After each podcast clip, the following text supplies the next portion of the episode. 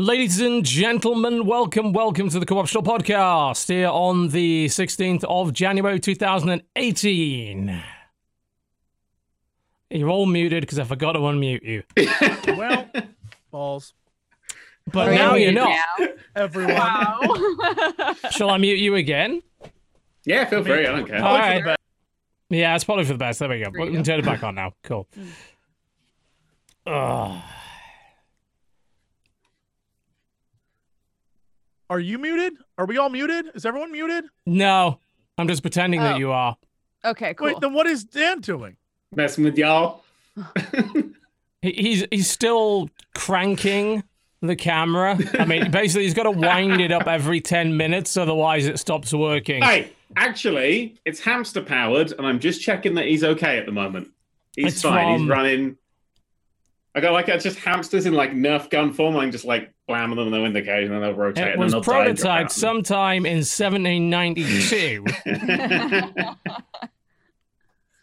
I Well, just put it this way. Would you, look for you, Dan. would you like me to put my other camera back on, TB? Because I look like I was doing. no, a, I no. look like I was in a Watch Dogs ARG with the Yeah, don't don't put Hellcam back on, please, for the love of God. He My plugs not this feeling camera very on, well. turns on Zoom, joins the session, and all I see is the other side, basically. The upside down. The other, the other side, the things that The men were not meant upside to down. see. Shit. purples and greens and colors beyond comprehension. I'm pretty sure my eyes began to bleed at some point, and I desperately pleaded with him for the love of fuck, fix this shit. And by I put in another the one, and it was loosest- exactly the same problem. the loosest definition of the term, I suppose he fixed the shit. So Fix the shit. Shit got Yes. fixed. It looks very fixed to me. Good job. So it, fixed. it so looks shit. like he's in didn't- a diving bell. It's brilliant. Mm-hmm. What you should else just could come I up with possibly something. want? Hello, coming. Hello, I are you coming one, I in cubed? Are you down there? No, Yes, y'all. I am the one. How many meters have you fallen? Four, just four, sir. I'm, you can still see me. It's Four. quite a full. I, I can see you. I just do not know meters. I am from the United States. I don't know what those are. That's not a very good diving bell if it only goes down four meters. I could have just swum that. Why did We're we build we're in this the- thing in the we're first just place? in a pool. This is a test. We're in a pool. It's Ah, not very deep. oh, I see, ah. Ah, it's all I may have cracked the floor. The water's actually leaking out. It's going very Oh, wrong. no. No, no, it's a that- shame that- we're on the top floor of an apartment complex then. Yes. Those poor people. It's- We're we're really not sure how we got this up here in the first place, but Science is how. that's science. Yes, wonderful. Ugh, And scene. We nailed it. Good Something job, everyone. Good. Good job, everyone. Good job. I'd like to thank the Academy. I'm so And- glad we started this improv podcast. I'd also like to thank what I can now see says Hello Kitty on the webcam, which I don't think sells it any better than. That's like when uh, I, in high school, had a pair of glasses that were um, Barbie label. So if you looked really close, You know what? Of course you did. On the glasses, of course you did. because my face was small. Wait, they were actually Barbie's glasses. Just like, Yeah, I, I just I just took a pair of glasses off of my Barbie Yeah. and put them on my. oh, this fits fine. Yeah. Oddly enough, perfect prescription. It Should was work fine. What what could possibly go wrong with that? I just, for some reason in my mind, I picture the edit and the cut of Dodger reaching down to a Barbie and you see her like big fingers pull off a little Barbie and then cut to her putting full size glasses on her head. And She's just like, they somehow fit. A perfect video. I don't, you need to make stories of when you were a kid and then we can just film those and make those happen. I'm down. I'm down. I want to do It's that. doable. We need to branch out in 2018. Mm. Yeah. Yes. It's a I mean, so- I've already, t- I've already else- taken the coffee world by storm. Indeed. Now.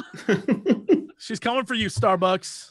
More like I star fucked. Yeah. Ah! Oh, God, you got him this time. they're coming for me. I, I don't. they're I don't they're blonde. Their blonde lattes are so good. enemies. They're so good. well, you have them now. No. Yes. Should have gone with Star Sucks, but no, they went all the way. that's what I Went all thought was going to happen. do, they, That's do what I a, thought was going to happen as well. they do a solidly mediocre pan au chocolat. That's that's the only good thing. Um, I was going there for chai lattes still, and then uh, my friend Miana made me chai lattes. I syrup, refuse to believe I- there's a person called need to go there. Mayana. Miana. She's Yeah. from Portugal and she's lovely. Okay, I, it just it How sounded like an anime character, and I thought you just made it up. Married and super lovely. Right. Sounds okay. like a great woman. Hope to meet her one day. Uh, okay, Conti- Then continue no the reason to go story. Yep. Now I have no reason to go there because she made me chai latte syrup. That's the All end right. story. Okay. Cool. Great. That was a great story. I'm glad you told it. I mean, yeah, Thank that really you. added to everything that was going Thank on here. Thank you. here. Once the Anybody Crossover else podcast, wanna we do talk about the things they occasionally. like? Talk about video games. We do occasionally talk about those. I can tell you that for a fact. But I'd also like to thank the sponsor of today's show, Audible. It's a new year. Oh. That means it's a new you. Oh. That means you should listen to audiobooks, and we'll be telling you more oh. about why and give you a few recommendations a little bit later on in the show. Head on over to audible.com slash cynical to pick up your free audiobook, or alternatively, text cynical to 500 500. That is C Y N I C A L to 500 500. You can text it, Yeah. yo. You don't even need. We're like- Sound like a team now. professional now. you don't even need a computer. Text Incredible. it. You don't need Sell the computer. Mm, Because, of course, it, they play on practically any device, so why do you need a computer anymore?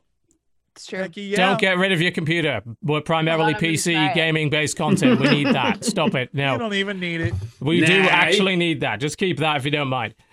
Okay. Y'all, can I start us this week with something crazy?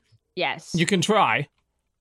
Okay, so I went to PAX, and we'll probably talk about that in a little bit. But I, there's something crazier that I need to talk about. Last week You after the pod! Sorry. it worked. Confirmation.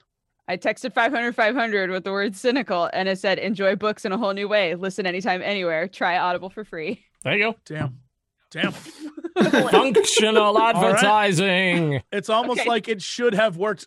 Yes, I'm glad it's almost it. like they tested that system before the show I'm glad you started, tested it for them, and it which worked, is why they told Yeah, us to I do figured, that. You know, It would have been hilarious if it didn't work. You went, it doesn't work. Screw you. Hey. Would- Don't tell them that. phone down and been like, God damn it.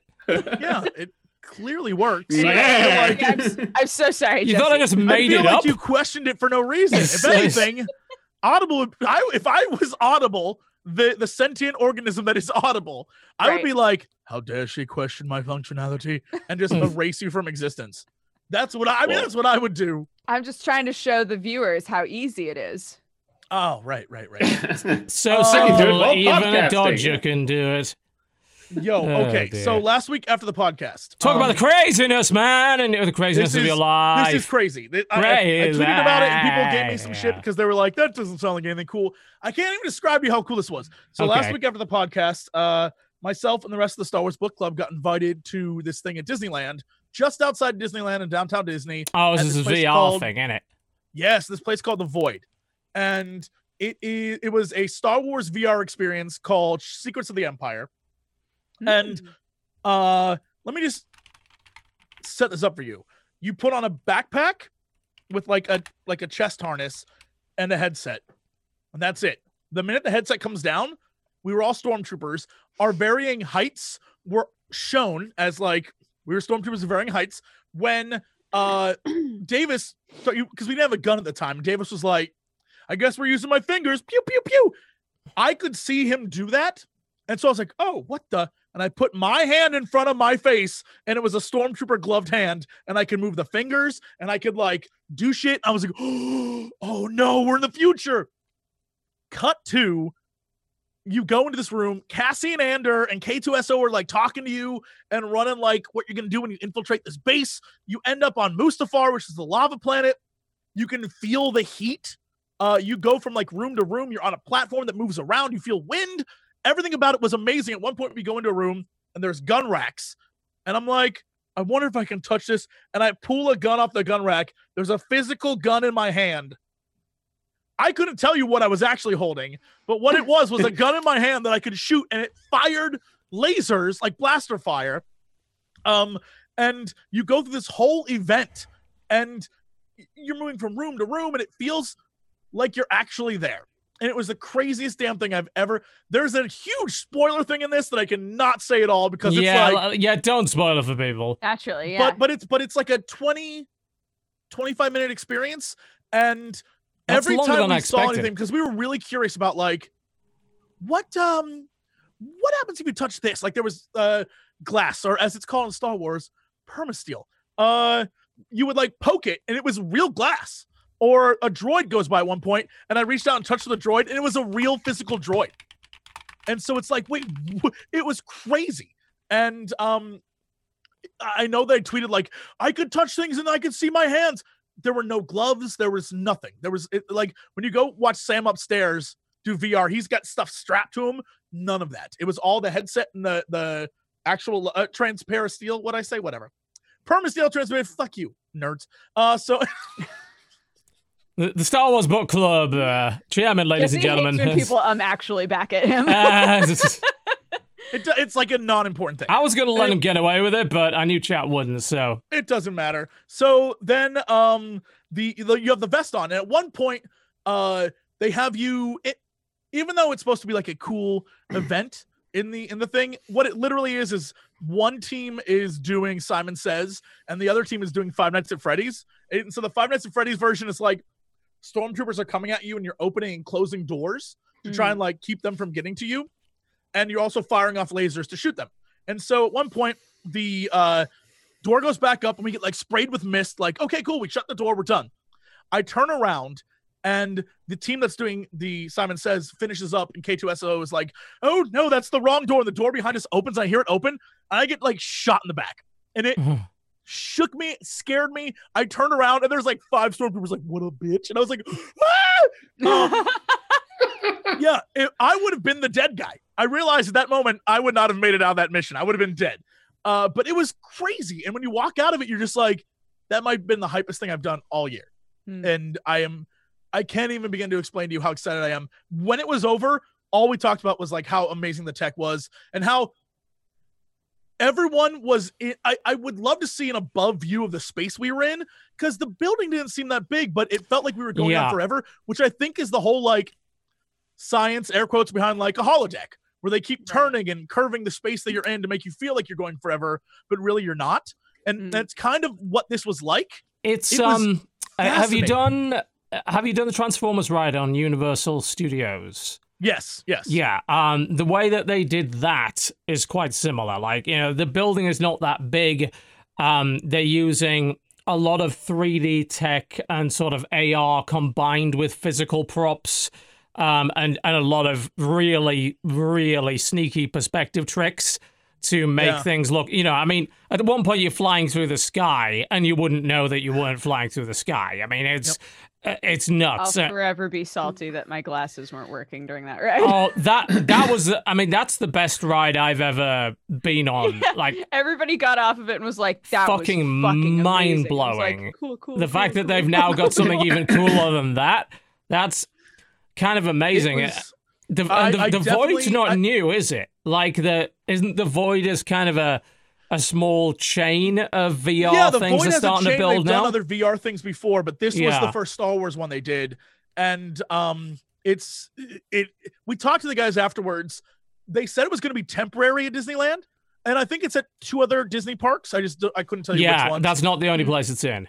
but uh, we were talking to them, and they were like, "It's been so popular, we think it might just become a permanent thing." So, yeah, like, why the fuck not? I mean, it was it was 30 bucks it was 30 cool. bucks per person you went in it was like a 20 minute experience and it was like And I the thing never, is, you can alter it. You know, I mean, you you can fuck with that in in That- certain ways. can I tell you something also that that is tripping me out and I'm not sure yet if it's part of it or not. At what so the, the point where we got our blasters, uh we pick him up and Davis because he's a goof is like, "Can you actually shoot these?" Fires it off in the room. It goes pew. Sirens go off and suddenly stormtroopers start chasing us. And I was like, "Wait, we were on an infiltration mission. Did we you caused that. it up? Like, or, or was that part of it? Like, we had no clue, and it messed with us the entire time. You got to imagine that ninety percent of the people would have done that. Right? Oh, so I, I, it was, it was one of those things where when we were done, everyone sort of had the realization like we were getting closer and closer to the point where like you can move and you can do stuff and you aren't automatically going to be ill when you do VR stuff. Like it Yeah. not Right. just I'm sitting here, I'm using a controller, and now I feel dizzy. You actually the ability to move around, it changed the game. It was uh, incredible. It was so Yeah. good. I mean, if, can't if you think about it, if you think about it, I remember we've talked about this quite a bit where people said, oh, well, you know, the dream for VR is to be able to do a real lightsaber fight. And then, of course, the huge problem being there's no resistance. So there would that would never work. This is Right. the one environment where, in theory, if you did it right, you could. Like, you could have essentially what is a robot arm be the uh, opposing lightsaber thing and actually have a physical duel where you, the impacts are actually registered and you'd feel them. Combine that with a bit of haptic, you get that actual experience. So when I was in Australia for uh that whole week of like gaming stuff, one of the booths was showing off something that literally was that that you're talking about. You Yeah. put on a VR helmet and you held a lightsaber and you fought a robot, but in your view, you were fighting a dude. Exactly. Yeah. Right. And it was it was kind of like iffy. Sometimes the robot would literally like just be like, Well, yeah, you know. Yeah. but it's there. The tech is like they're working on it, and I think that's awesome. So Mm. I can't As a wait. I as a can't wait theme park attraction, you know, and as major theme park attractions, that seems like you know the mixture of AR and VR seems like the way to go. You can afford to build the expensive rigs, whereas people at home maybe not so much. This stuff's a much higher resolution. You can include physical props, and it can include physical actors. You can do a lot of shit with that that you can't necessarily do at home. And it'll be really intriguing over the next few years to see what kind of application we get out of that. yeah. yeah it was it was crazy uh four people can go at a time um i would say probably two is the best way to go because four you were kind of like waiting for people to go through doorways and stuff like that. But it was because you were going through like you were move physically moving. I don't even know how to describe like how cool that feels to just enter a room and then get on a platform and then have like go out over a lava field and have stormtroopers talking to you and like be able to look around and look down and be like oh my god. Uh there were moments where even though I knew I was probably in a square room, I didn't want to step over the edge because like what if I'm like M on a platform? Right? like it's a nonsense thought, but you just felt it. Like this is almost well, you real. see it. Like if you've done any good VR stuff that involves height, you definitely think, ah, fuck this. You know, it's there's already a bunch of that. sure. Um, if you watch Super Bunnyhop's VR arcade video in Japan, there's already a one where they have you crawling across a bridge which is like 500 feet in the air, and you're like, nope, nope, nope, absolutely not. I, I feel like I'm definitely gonna die if I fuck this up. Yeah, it was. It was great. It was great. That sounds that sounds phenomenal. Mhm. Definitely got to check that out. Mm. Very cool. Yeah, so that's Star Wars: Secrets of the Empire. There's a few places it's available, and probably going to be a hell of a lot more, I'd imagine, at some point. And speaking of VR, obviously, you know, there was a ton of stuff shown off at CES, but we will probably just hold on to that for the news segment later on in the show. Been some quite relevant announcements in that regard. Let's talk about some games we've been playing this week, though. Um, look, Dan, you agreed to come on the show for one reason. This was part of your sort of. This is your rider, as it Your, were. work, your you know? work release. Some people ask for a six pack of beer. Some people ask for a bag of Skittles. Uh, some people ask for more outrageous things. You asked for one very specific thing. You wanted Yes. a pulpit, and upon that pulpit, you will preach the gospel of Saint Dan and the psalm, the parable, the trial of the Switch version of WWE 2K18 Yeah. Oh my goodness. And the buckle terrors- everybody. the terrors that have been inflicted upon you. So I'm going to allow you to do that now. Good. Feel I, I will also free. point out I did ask for an hour for this. You did. Yes. I'm not going to give you that, but I'm going to give you enough time to get this off your go. chest. All right. So WWE 2K18 on Switch, very specifically Switch. Right. Here we go. it is easily the crappiest, worst, most terrible, awful port of any video game I've ever played in my entire life. And I genuinely think it's the worst AAA game I have ever played because it is literally unplayable.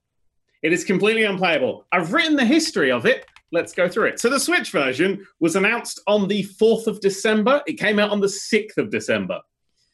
We were waiting for a release date, and they're like, nothing, nothing, nothing. In two days, and we were like, ah, that's not good. Uh, it came out. I bought it immediately, eighty pounds. It's a lot. 80 pounds. A lot of money. Eighty pounds for the digital deluxe version, fifty-four ninety-nine for the regular version of a game that doesn't work. Eighty, yeah, seventy-nine ninety-nine for for so I can play as Kurt Angle. So far, so good. Yeah, it's this is really really super good. Uh, it is an absolute mess. The game itself runs between seventy and fifty percent of the actual speed of the game on consoles and PC. Yeah, and we're not It is talking just slow frame rate here. We're talking about speed. It's Actual like it's game underwater. Everyone's speed.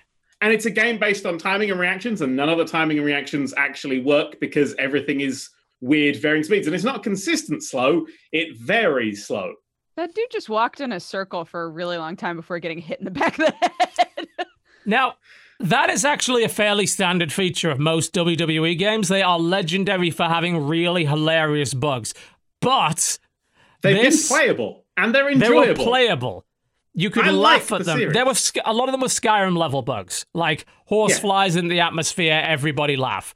But yeah, you no, punch Triple H and he starts doing a loop round the outside of the ring faster and faster and faster, just as a crumpled corpse of a thing. I've had that happen. It's hilarious. You can't pin him, it's quite difficult, but it's fun. This is hmm. just hmm. flat out unplayable. Even the entrances don't work. They run really slow to the point where the entrance music finishes before the person's actually entered. So you've got wrestlers coming down the ring to dead silence. Ah! yeah, that's incredible. It's Uh, This That's is after amazing. about a 50 second load time per match. Man. That's not great. Uh, it's also, as much as it's slow, it's also stuttery. It also it stutters completely. You can get it, it and the more people that are in the in the match, just don't, don't you can't go beyond two if you actually want to try and play it. If you go in NXT Arena, the smallest arena, two people, no entrances, you can play the game at about 90, 95% of the game speed, but it's still stuttery and horrible. And that's the only time you can get anything vaguely described as playable on it. It is. Oh, and the AI seems to be much worse. The AI will run into a, a corner of the ring, not climb in, and then get counted out. They just they And won't just get lose. up, and Yeah. AI picks you up and then just stands there, and then until you push the button. They don't. They just. It's broken. It is broken to its very absolute core. Even the little video packages that flash up on the screen are all laggy and they don't work. And Uh, said, what else? you said this is a port. Is the original game okay? Yeah, it's, it's Yeah, fine. I mean, it's it, fine. it, on consoles it runs at sixty. It's Okay. sixty FPS yes, there's a on consoles PC and version PC. as well. I mean, I don't think I the don't game's play the that PC version. I don't great. play the console one. Uh, but the game, I mean, I've, I've run it on PC. It runs fine. It's not a great game, but there's a, there's an, other reasons beyond that that aren't technical. You know, Yeah. Right. it's perfectly playable. Yeah, it's it's definitely playable. This is a major problem. So, uh, 13 days after launch, there is a patch. This is December the 19th. 13 days after launch, there's a patch.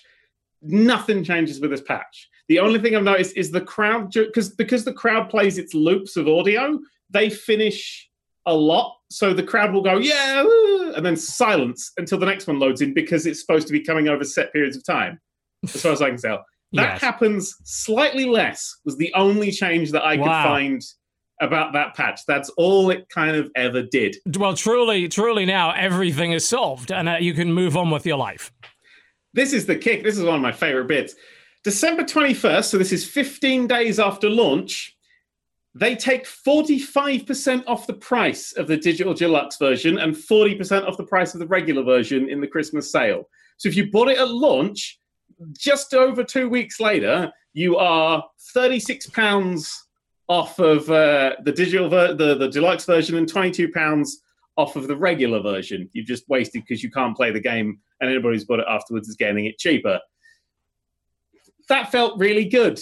That when I Yeah. saw that on the thing, I felt Of I was like, oh, Like this is that. this is great.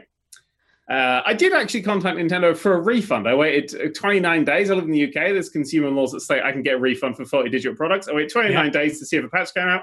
It didn't. I contacted Nintendo. They refused to refund it at all. Nintendo's policy is once you buy it, you have 14 days to cancel it. That's how they do refunds. But if you um, download it during that time, you waive that right and you cannot refund it. which is illegal. In the UK, yes, apparently. Under distance selling regulations, if I recall correctly, my Sale of Goods Act, that is illegal. I think. Yeah. It's a bit muddied because digital, but pretty 90 95% sure that's not legal. Two, two or three years ago, the UK did a big thing about digital uh, quality of digital uh, information and stuff, and it's it, we definitely have digital stuff in this country. Yeah. So that's interesting to go for. We're And actually quite good at protecting consumer rights in Yeah. the UK, weirdly enough. That's one of the things we're quite good at. So now it's 41 days after launch. It's still completely unpayable, and everybody who bought it on launch day is out 36 pounds or 22 pounds Yep. Out of pocket. They've It's also no. still available on sale on the digital Yes. store. I, kn- Yes, I noticed is. it when I was uh, browsing through there last night. I'm like, oh, WW, oh, oh, wait, whoa, whoa, wait a minute, wait a minute. He he warned me of this. He yes, warned I me. did. I've been trying to warn as many people as possible. The lamb is, is is being led astray. No, It's It had some interesting reviews. It currently sits at 36 out of 100 on Metacritic with five reviews. impressive. Three of those reviews use the word unplayable. Yeah, One uses not particularly playable. not one- particularly. This is my favorite thing I've ever read in a review. One says the game itself runs at about 50% of the speed as other consoles. That in itself could have been fine. No, What? no, What? no, no. Could have been okay with that. I could No. okay with the game running at half speed. Who the? Who are you? would've that, that- that- that's the thing that blows my mind because you know you, you can you can argue about what's an acceptable frame rate till the cows come home, and some people could tolerate, some people could tolerate thirty, some people want sixty, blah blah blah. But speed, we're, we're not talking mm-hmm. about frame rate, we're talking about actual the speed that the game moves. Yeah. yeah. There, there is Like, it could be as fluid as you want, but if somebody's flexing, like, Yeah. th- yeah, Oh my god, I'm playing it right now. I'm having PTSD flashbacks. No, It's, uh, I think that's Randy Orton's entrance, uh, if I recall correctly. But yeah, that person who said they're okay with games running at half speed gave it four out of ten, and that's the highest score it's got. four out of ten. Wow. Yeah. so yeah, out of there's eighteen thousand six hundred and thirty games on Metacritic, and it's ranked eighteen thousand two hundred and sixtieth. So What is what is the one game above it? you have to add excluded because it hasn't had seven reviews yet. They've got like an excluded list of games that haven't Yeah. reviewed as much. Watching not the on the footage and like the gifs from this game is incredible. It's so funny. It I mean, the frame rate is like slow. Everything's in slow motion. yeah. Uh, uh, uh, uh, the WWE games are always gold mines for this kind of thing uh, in terms of bugs because they are always stupidly buggy and Yeah. the way that wrestlers interact with stuff like there's there's things of like John Cena literally leaping from the announce desk on one side of the arena to the other side of the arena like just Yep. uh, just teleportation peop- uh, just every everything you can imagine. Like it's oblivion skyrim level ridiculous but that's at least funny. Like Yeah. th- that's a, th- this other shit oh my god it's it's astonishing. And it's actually one of the first big examples of Nintendo dropping the ball when it comes to quality control on their store. Um, and they haven't done a lot of that, honestly. They uh, they had an issue with Overcooked, if you recall that, I when do, the when that first came out. Overcooked was uh, did not run very well. It's been patched. Apparently, it runs pretty well now, which is great because that's a great format for that. Right, apparently you guys have found some gifts. Get Okay. me some video links so I can actually show them to the audience, damn it.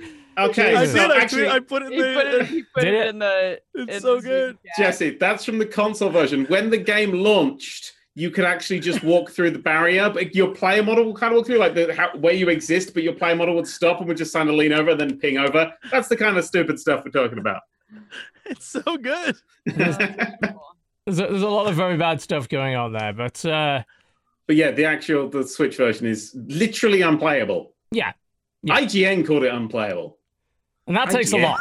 Yeah, like for IGN to have called it unplayable, it would they would have had to send someone along with the review copy to beat the shit out of the person who was reviewing it at the time, like just Yeah. repeatedly, over and over and over again to convince them of it. Bearing in mind it's a major publisher, and I have to wonder if that's how the whole thing sort of slipped through the net. that Nintendo expected there'd be quality control from a major publisher. Oops, apparently not. You'd think they maybe check before they slap their seal of quality on the game. Well, I mean, does the seal of quality mean anything anymore? E- I- does it even exist anymore? Is that even on games now?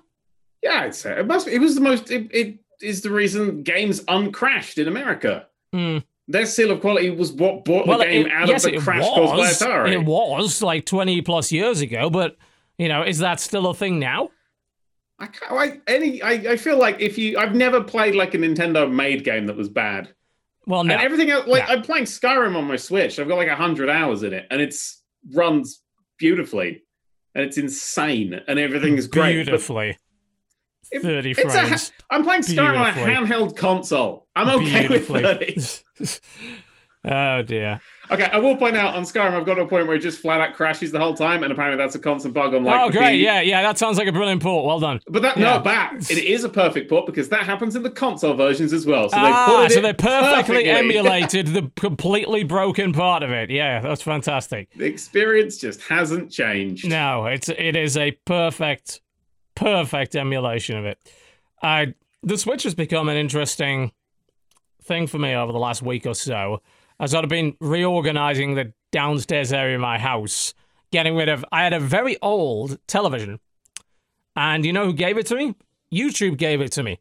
YouTube, What? they made uh, Google made a television a long time ago. A goog goog A Google, a Google television. I think they only ever made one model of it. Um, and it was in 2010 when we first were sort of getting onto the YouTube train. And they emailed a bunch of partners and was like, hey, do you want one? Like, we're giving these out to partners. Do you want a Google TV? I'm like, okay, sure. And not believing they'd ever send it, along comes eventually this smart TV. Bear in mind, this was in 2010, so smart TV wasn't really a thing. It's a remote that has a keyboard on it and a little controller, and it's got built-in apps. It's got YouTube on it. It's got Netflix on, and I'm like, wow, that's uh, that's mind-blowing shit. Uh, but I'd had it for over eight years, and it was, uh, let's just say, it was past its best. So I thought, right, got brand new OLED thing for Christmas. I'll move the older Samsung downstairs, and I'll plug uh, the switch into it and put a little sound bar in it, and it'll be great. And it really is a fantastic little fucking console for sitting down with the family and playing games. It is a f- it's phenomenal. Like the lineup of stuff at the moment and the new stuff that's coming out every week because of the amount of indie ports that are coming to this thing is makes it an amazing little hey, you want to sit down and play a game with me for 20 minutes kind of thing? Like I, I downloaded, I think I bought six games yesterday. I think on this thing yesterday. Oh, well, what did I get? I got um, Crawl, which is a game I've been wanting to play for fucking ever. Yeah, yeah. Like that game which um, whereby like, one person's the hero and everyone else is controlling monsters and shit. But I was like, oh, it's on PC and it's got no online multiplayer. Well, shit. On the fucking Switch, that doesn't really matter, does it? You know. So I got that, and I got uh, Moon Hunters because that seemed kind of neat. That that little short Hunters RPG. is interesting too. That's another Yeah. cool little co-op game. Yeah, so I picked that up, and uh, Overcooked is now fixed, so I got it for that. I mean, that's a perfect game for that, right? And Lovers in a Dangerous Space Time, that's perfect for that. Um, I got something called Wulverblade, which is a uh, sort of Celtic brawler, chop people's arms off and then throw them at other people kind of game, which is fantastic. There's loads of really awesome little indie games on this thing, and it's absolutely ideal for that purpose. And if you want to just take it somewhere else to play a single player game or whatever, psh, go, done. It's so fucking simple. And I hope they port everything. There's Mhm. some there's some weird little murmurings over the last couple of weeks, and I don't know where they're coming from, and whoever is coming up with them needs to stop it. Like I read I, I I, they're probably just like nobodies. Like I read some little blog article about it, and I read a few comments. They're just like, "There's too many ports. Ugh, Switch is too many ports." What the fuck is too many ports? There's saw so many great about that on games. Uh, It's not like they've only got me? ports on that thing. They've got two of the best made games of all time ever on that thing already in year one. They're like Zelda, Mario, go away. Yeah, and then you've got other good first party games like Splatoon and like ARMS. Those are Mhm. good. And then a bunch of decent third party titles as well. And then you've got a shit ton of indies. Great. That's fantastic. Why? I mean, why would you ever complain about a bunch of indies coming over to this thing at all unless they were bad ports, right? Jesse, mm-hmm. do you have a. Wee woo, wee woo, wee woo, wee we- woo. It's the old man report coming from we got all round report. I, Breaking news. I, look, I'm, de- I I'm detecting a contrarian on census, sir. Shall we let him in? Uh, oh no, I I don't know. Uh, I haven't read up on any of this. I don't know where this is coming from, but I'm curious. What did they want instead? Exactly. What are they upset about? Th- th- that is, I, I- they seem to. I, don't know why, but they seem to believe that maybe there's this zero sum pool of development resources that every dev studio in the world shares. And if Team Meat is porting Super Meat Boy, then they're not working on Super Mario Odyssey 2, which they're obviously a part of developing. hmm Or actually, maybe, maybe they think there's only one guy who checks all the games that come into the store. So the more games that go on it, the further back the good games get pushed. Because I mean, clearly, 2K 2K18 was a Friday, and they just ah, just- that can go on there. I just don't know what is the assumption that if ports or indies are put on a thing that it's missing out on something else like there's just not enough room like there's yeah, a because they don't seem to have like- limited the number that are coming in. Like, it, there doesn't seem to be a limit on a weekly basis of the number of games that are being released on this thing. I mean, not only are they releasing a lot of indies, a lot of indies, but they're also throwing Neo Geo shit up there and the occasional bit of virtual console tat as well.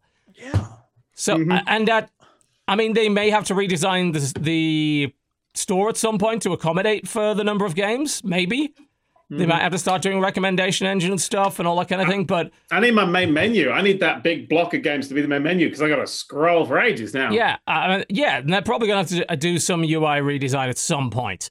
But right now, the idea that this could possibly be a problem is Mhm. insane to me. I mean, this is even more insane than the argument that we had about remasters and remakes, where I came down on the side of remasters and remakes because, like, well, what if you didn't have the console of the previous generation that that was on? You know? I mean, you know, Mhm. Bayonetta is a good fucking example. Bayonetta 2 is a great fucking example. That was on the Wii U. That means eight people played it. So putting it on the Switch is a really good idea. I- For I ports, love I mean, I don't see, see a single counter-argument. argument. I don't see. But- I don't know what the counter argument is. right i would love to know where besides just complaining to complain because like that's the thing people do what is what would be the counter argument where's the thing that's like here is some guy's blog post where he really goes in on it and i can be like okay at least i can figure out kind of what he's thinking i got nothing i can't i don't understand but I can't afford a Switch, and I'm on the internet. That's all I got. I don't see. I don't see a good argument to it at all. I mean, maybe it's like the reverse maybe it's kind of one of those things like i have everything and thus have played everything and now that switch is getting it it's not new stuff for switch and i'm angry because i already played this is that it yeah, but it might be something like that. it's not as if Team Meat was suddenly going to make Super Meat Boy 2 in the meantime for you. Were they really? You know, like the the porting time for this system is obviously not very long because we're seeing ports come thick and fast, and generally speaking, they're good. This is obviously not a difficult system to port to LA in the Noire's on majority that fucking thing. in the majority of circumstances.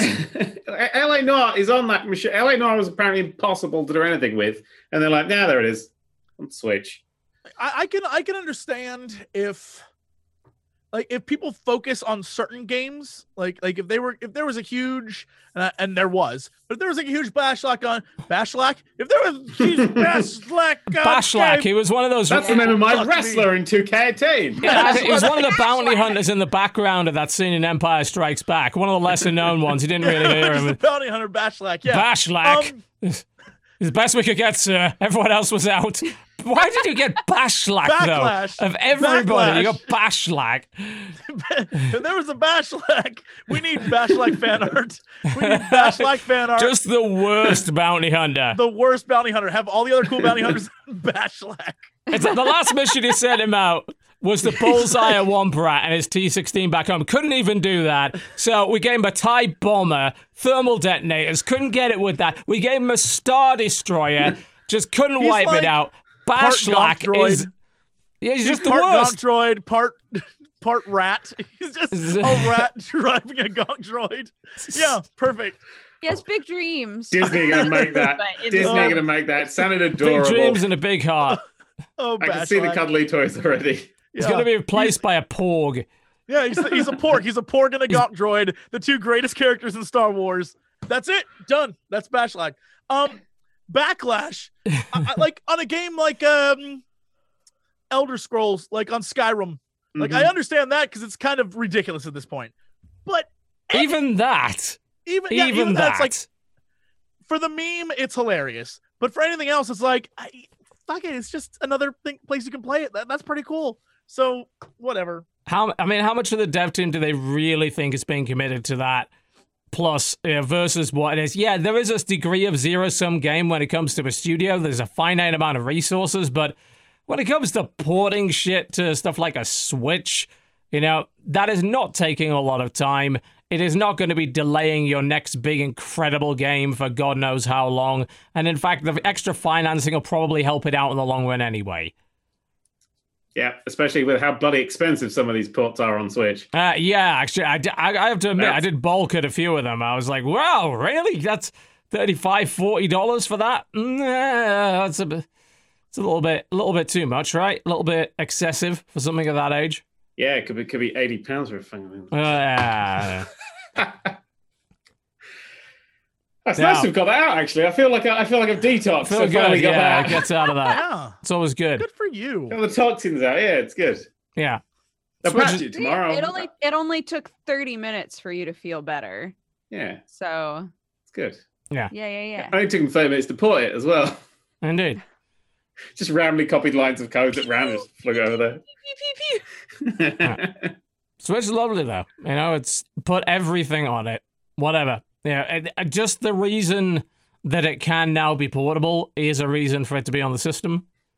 There's Mm. stuff that I still, you know, I'm- I'm not going to play Doom because it runs like crap, but some people will, and they'll like the fact that they can play Doom on the go, and that's pretty cool for them.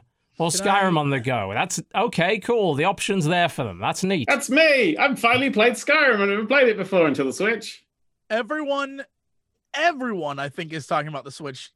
On the flight home from PAX yesterday, as we were boarding the plane, the pilot saw people playing Switch because, of course, it was like a streamer plane. And the pilot saw people playing Switch, and one of them goes, I need to get one of those. And I was like, No, dude, no, you don't. You need we to need fly you the flying this plane. fucking plane. But apparently, being a pilot's boring, I guess. And he's like, Yeah, I need well, get yeah, of for those." ninety percent of the time, yeah. A lot of Like, it is auto now. Yeah. You're just keeping Just an eye on things for the most part. Playing Flight Simulator, which they've ported to the Switch just while flying a plane. Oh man. God save be hugely surprised by that. I mean, what, what isn't yet on the Switch? I think it's everything now. No, we haven't got Something everything yet. left. Th- There are plenty of indies that I would definitely want on the Switch. I mean, Darkest Dungeon's coming today or tomorrow, I see, think. it's all coming. say. It's, it's, they've plans it's, for it's everything. on the way. Yeah, a lot of it is Yeah. on the way. Uh, there's, Stardew's on there. Binding of Isaac is of course on there. yeah, there's.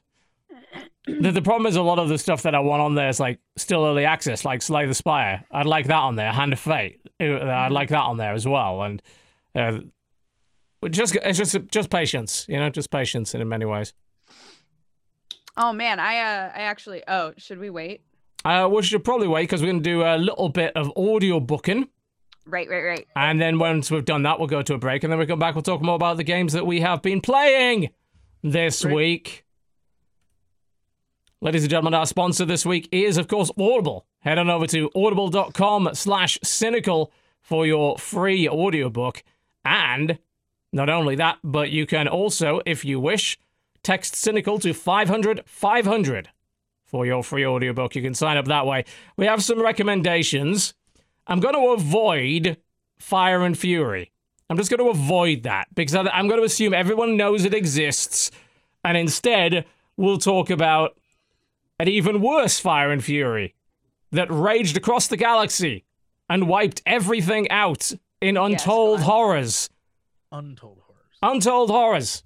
Well, these are actually not untold. There's actually a lot of telling going on because it's part of a very long series of books called The Horus Heresy. Finally, finally, we've got Black Library books, which are Warhammer 40,000 primarily, on Audible as part of their unmatched library of Audible content. And Horus Rising is book one in the series. Can you understand it without having an intimate knowledge of the 40k universe? Yes, it is one of the one of those books where you definitely can, and certainly for the first, I'd say five books, they will go one after another after another in chronological order, and you'll get a very good idea of what's going on there. After that, I mean, there's about 40, possibly 50 more of them, so there's a lot of books there, but it's written by Dan Abnett, who is, in my opinion, the best writer for Warhammer 40,000 ever, and has also written for a bunch of many, many other things indeed, which are all excellent.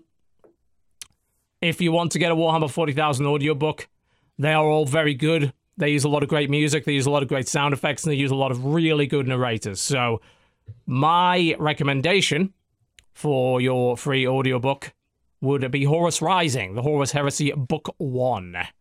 It's the one that I would go for personally. Jesse, I believe you had something for us. Hey, do you want to get more into Star Wars? Star Wars. Of course you do. Oh, it is.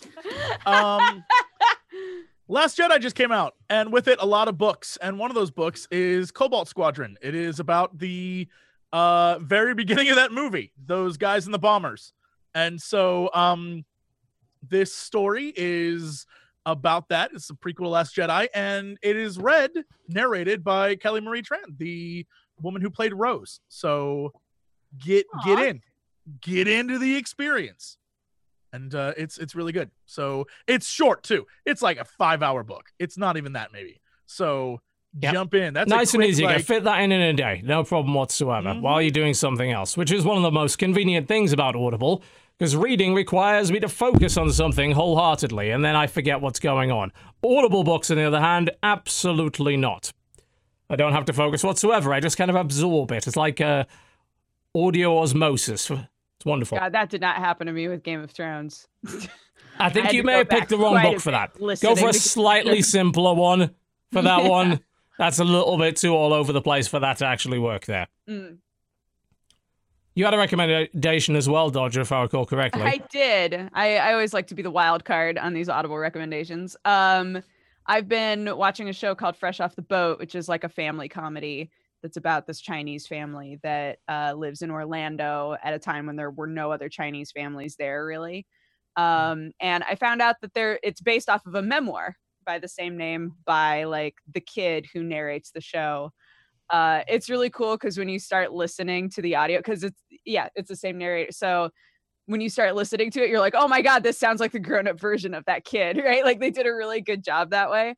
Um, but his family is so lovable in the show that I'm I'm really excited to dive into this book and see if it's, you know, if it's as funny.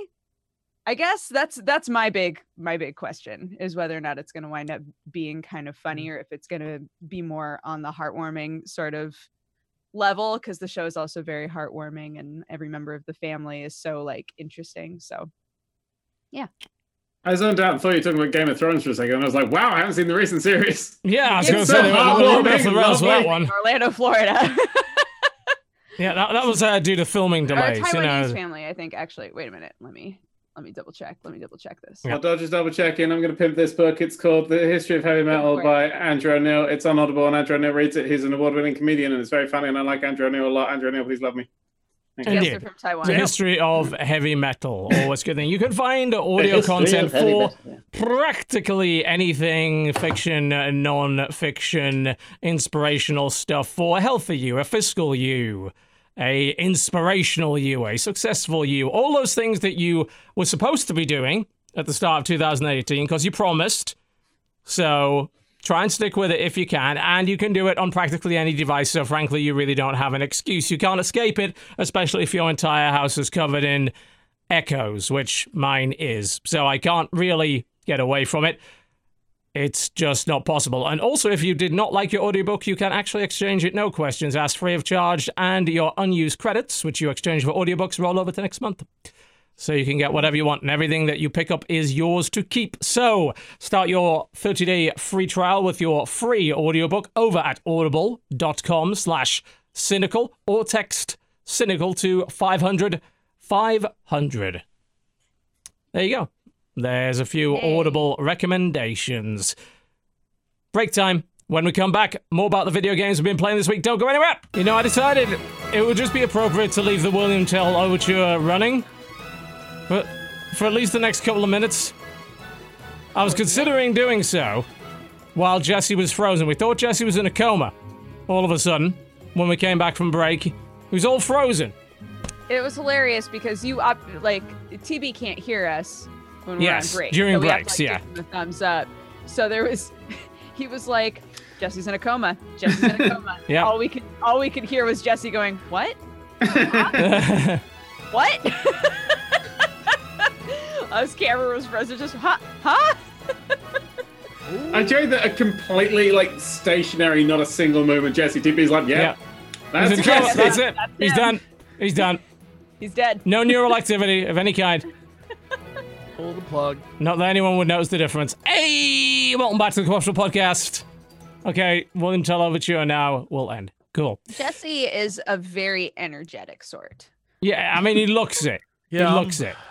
Super energetic. Yep.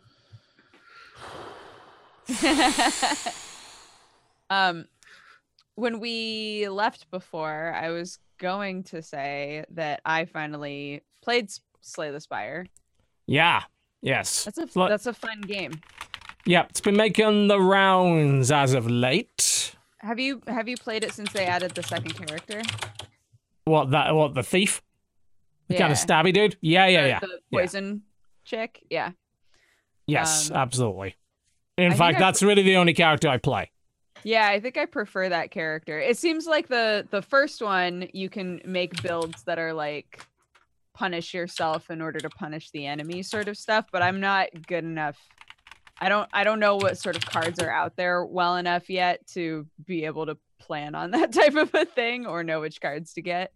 Um but it's it's interesting. I I like it. I like the way that it plays quite a bit actually.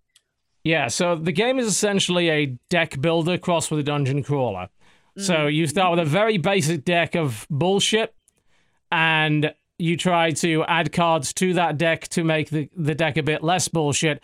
And you have very, very limited opportunities to remove more bullshit cards from the deck. That's Yeah, that's one thing I I noticed compared to a lot of deck builders that I've played. There's not a lot of opportunity to trash cards in this game. but there are lots of opportunities there are lots of discard um abilities on cards so Yes. like you can use the you can use the trash to feed good cards Yes, you can do that.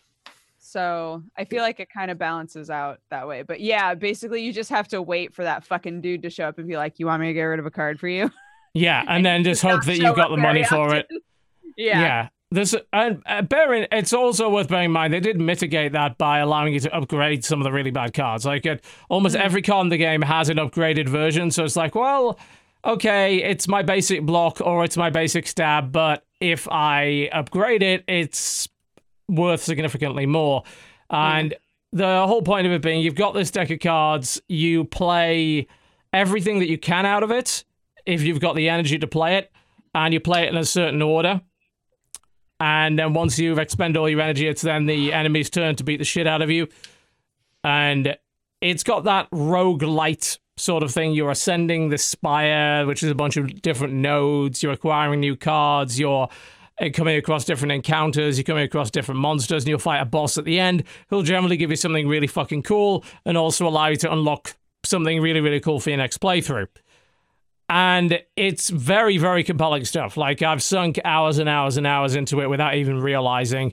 Uh, Yeah, it's interesting. I I like that it only gives you a little bit of energy. Um so like you you have to you have to figure out the most efficient way to use your cards. yeah, Um, yeah. you It's don't just have unlike a lot of deck builders. flow. A lot of deck Yeah. builders are just, oh, I have a, my combo, throw it on the board, everything, all, all the cards. In this case, you actually can't do that because the cards have costs, as you can maybe see down the bottom there. So you do have to be a bit careful, and the order that you play them in is definitely important. So Yeah. a lot of strategy there. Uh, if I had a big, well, I, I've got kind of two complaints about it in its current form, and bear in mind it is early access. First is it's fucking hideous. I'm sorry, it's it's not a great looking game at all. It looks like something a low level Kongregate game at best. I'm not a fan of the art Some style. people really, really love the art style, and I'm also not a big fan of it. But I do I do not. but I mean, it's still a great game. So Yes. assuming that this is how it looks in the end, I'm fine with that. But I mean, fuck, we played Dominion. We played Dominion, which may have the worst art of all time. the I mean, finest art style oh, ever. Oh yes, only the finest for us. None of your riffraff. No, I mean that game looks awful. But Yeah. yeah, there's that, and the other part being that it is just mostly card acquisition and fighting stuff, and maybe a little bit more story, a little bit more secret stuff going on would probably help. But that's the kind of thing that will be coming later in early access, I'd imagine. That's the sort of thing you mm. can forgive because of its current state. Yeah, for sure. It's fucking compelling though. Damn. I mean, when, when I start a game of that, I'm like, right, I'm I'm in here for the long haul by the looks of it, unless I do something really dumb and get myself killed. And there's a, have you ever? I have to ask, have you ever come across the vampirism event? I don't think so. What is that?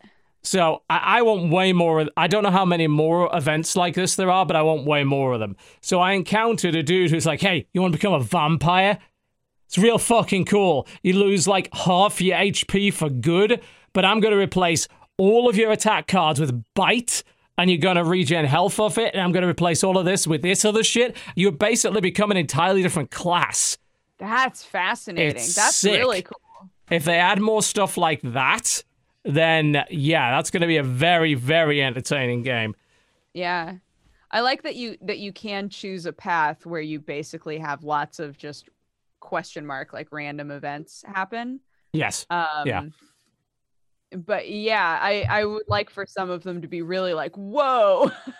yeah. Some of them are a bit nuts. I think uh, they should go more along that Mm. particular track. Um, it's you can get some crazy combinations of relics as well because you can get these items that you're permanently stuck with. They're like, oh, you can't use potions anymore. I'm like, oh fuck! But you get this other powerful ability in Yeah, trade for that. Those sorts of trinkets, they they try to balance out. Yeah. Um yeah, I think I took one that was uh it was like you permanently get one extra energy for every fight, but you can't use potions. Yeah. Um, which really bit me in the butt when I needed to heal, but that was okay.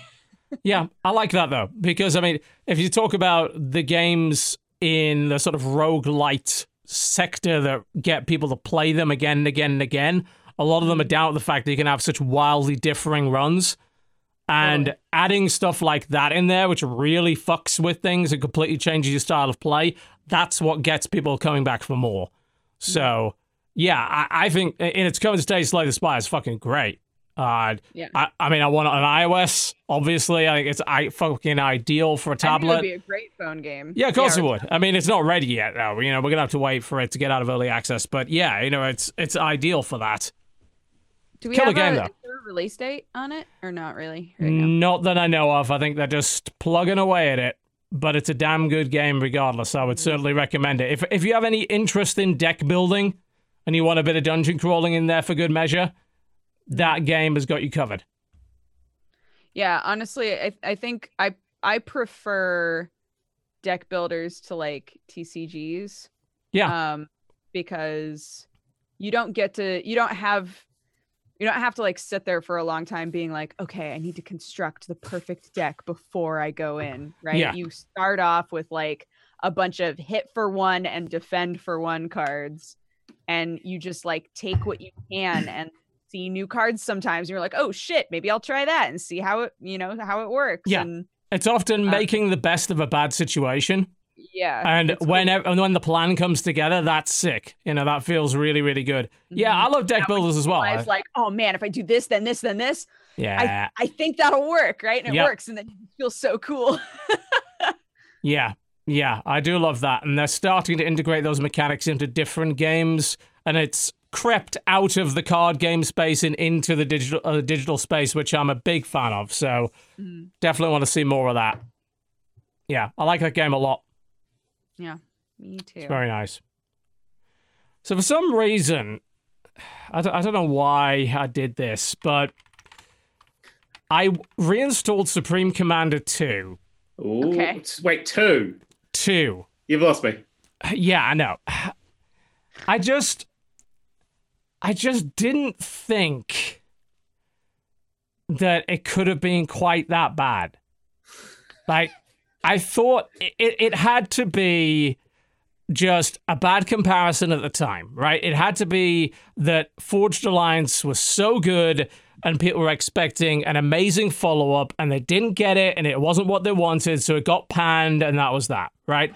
And I thought, with the benefit of hindsight, especially bearing in mind we don't have a lot on the RTS front right now, with the benefit of hindsight and a bit more time, the SupCom 2 would like be able to stand on its own two feet. It wouldn't be Forged Alliance, but it would it would stand on its own two feet as a decent RTS. Mm. Uh, it fucking doesn't. Oh no. It really doesn't. It's so the decisions made in that game are mind-blowingly dumb in so many ways. Right? Consider this. So one of the main ways that uh, RTS works is this, right? You build a factory, the factory lets you build units, right? And then there's probably a way to upgrade that factory, which lets you build bigger and better units. Yeah? And so on and so forth until you can build your biggest, scariest units and all that kind of good shit. You know? Makes perfect sense. You're usually moving through tiers of units tier one units, tier two units, tier three units, blah, blah, blah.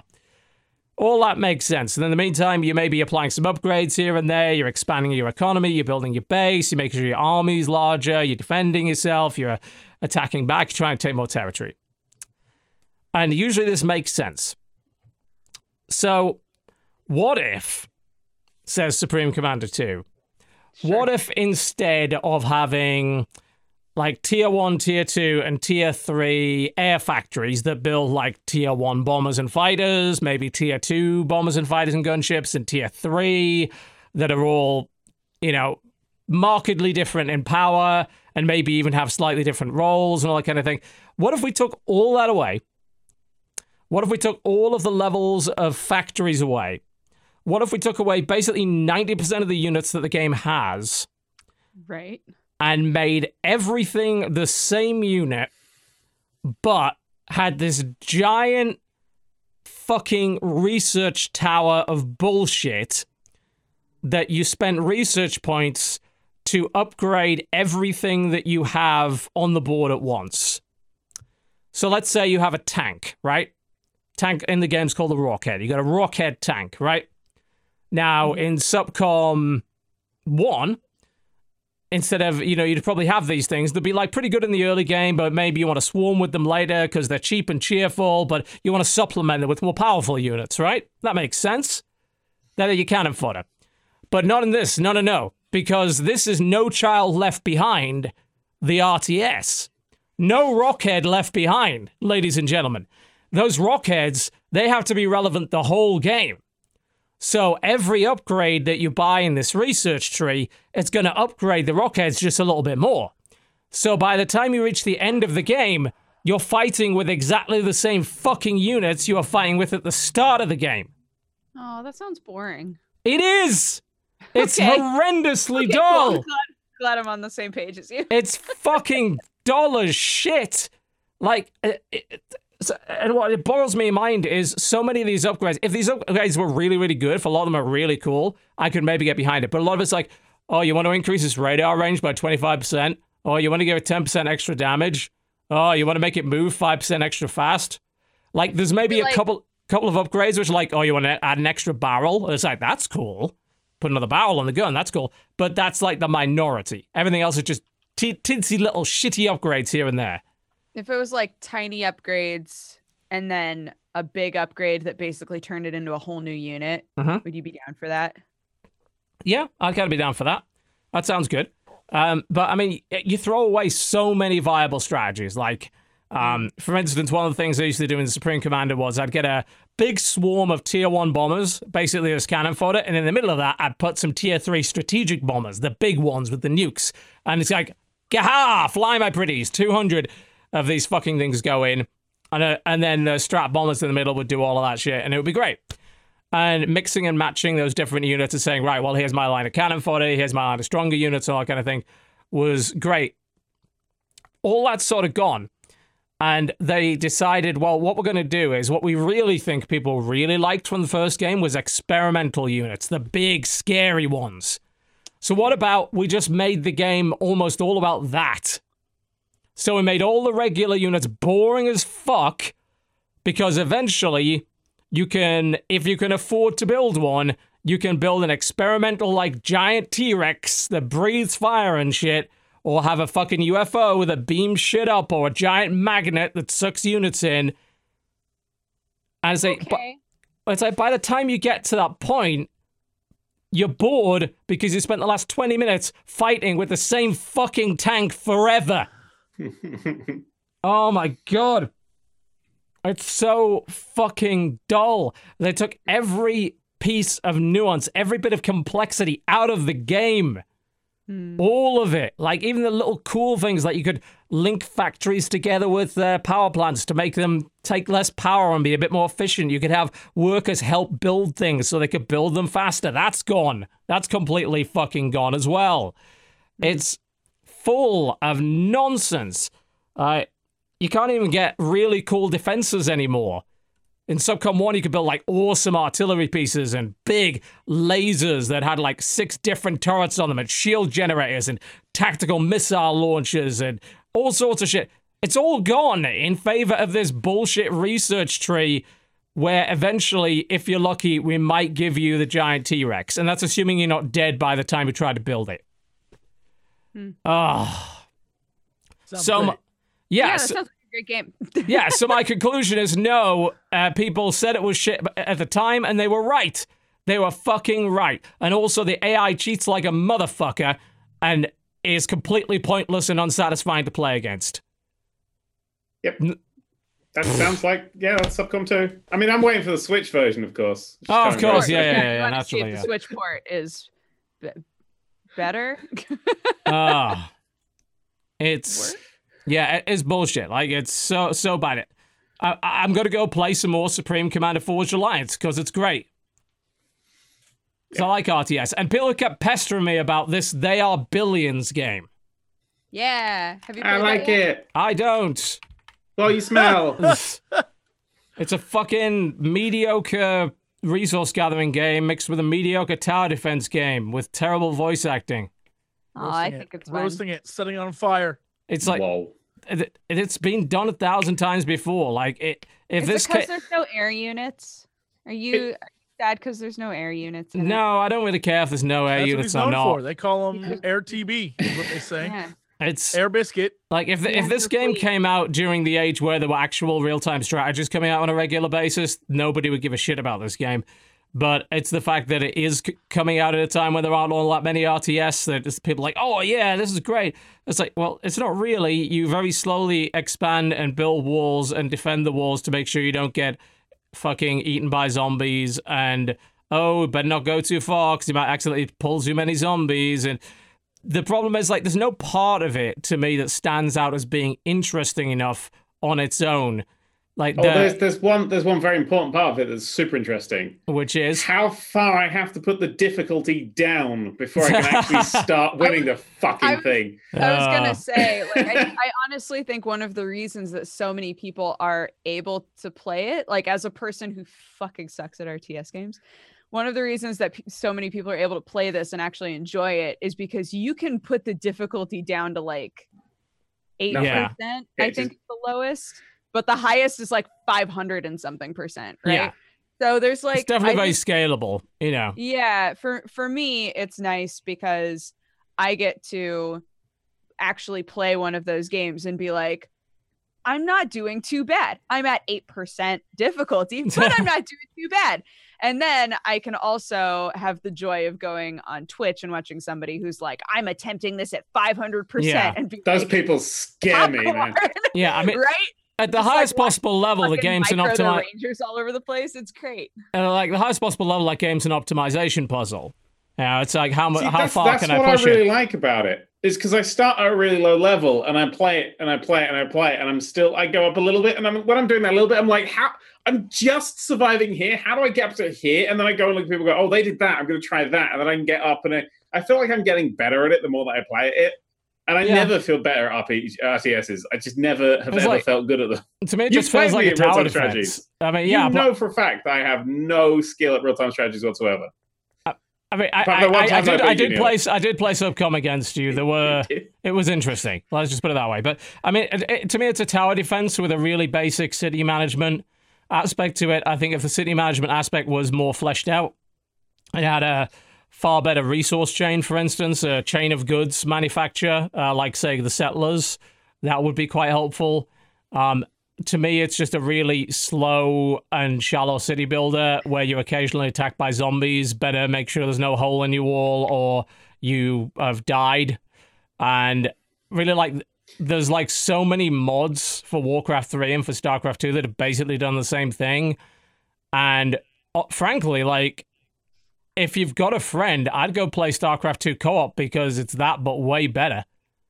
Like it's that, but just way, way better. You know, you want to defend against being overrun by all that kind of shit. They had a game before, uh, years before StarCraft 2 co-op even came out, called uh, what was it called? It wasn't called Left for Dead. It was called Left to Die, um, which was an official Blizzard made mod, which was basically that.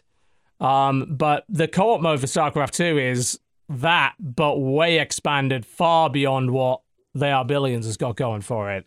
Um, I think if you just want to play single player, then sure, I can understand why you play They Are Billions, but t- like, there's not enough RTS for me, there's not enough tower defense for me, and there's not enough resource management for me, and there's not enough city building for me in it. Mm. Like the four components, just uh, they're all they're all underbaked for me at this point.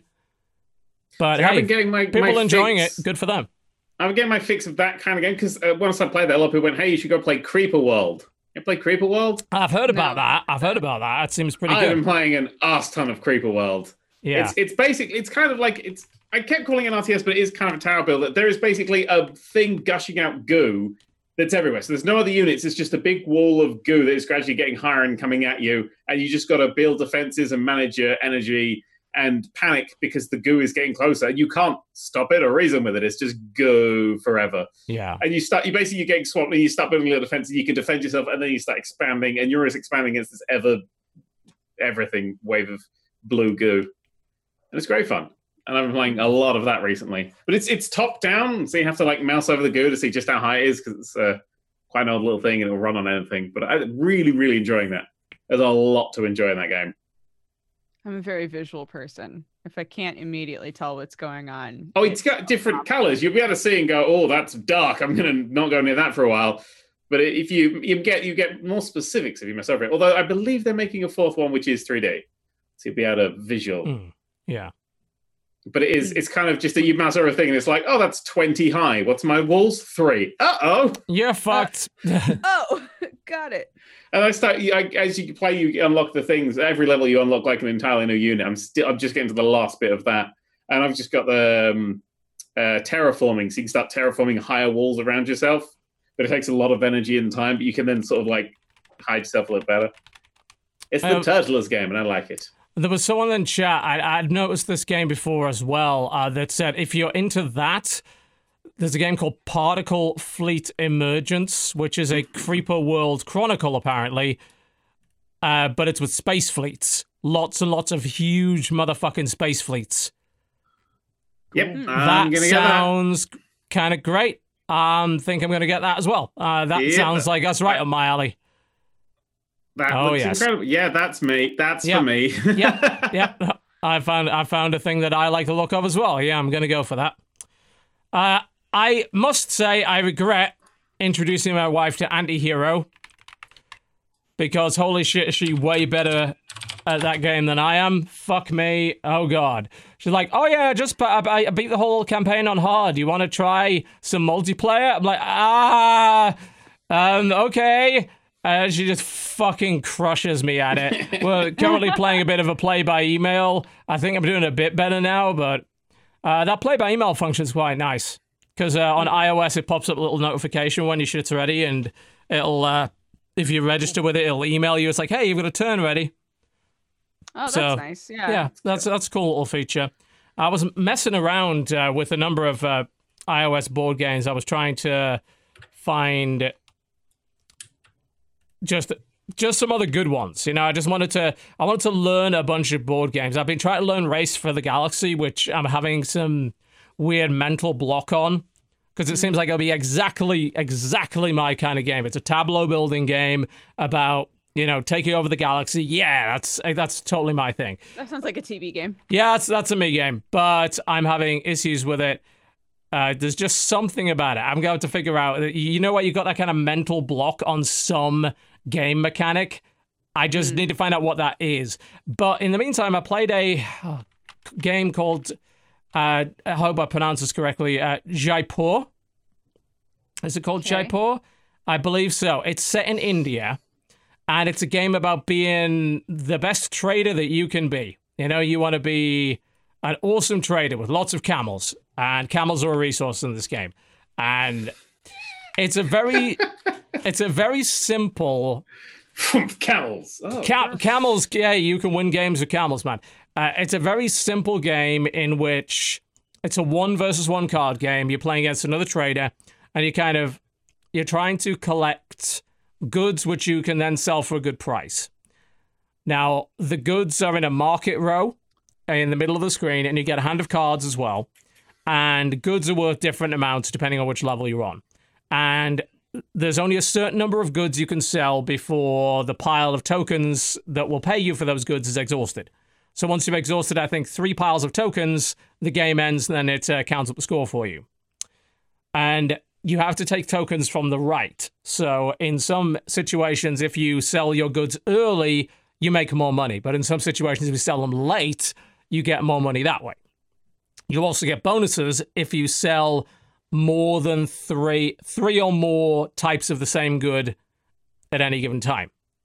These these tokens were like, oh, if you sell three of this good, you get between one to three extra points for it. If you sell five of this good, you get anywhere between eight to ten extra points for it, etc.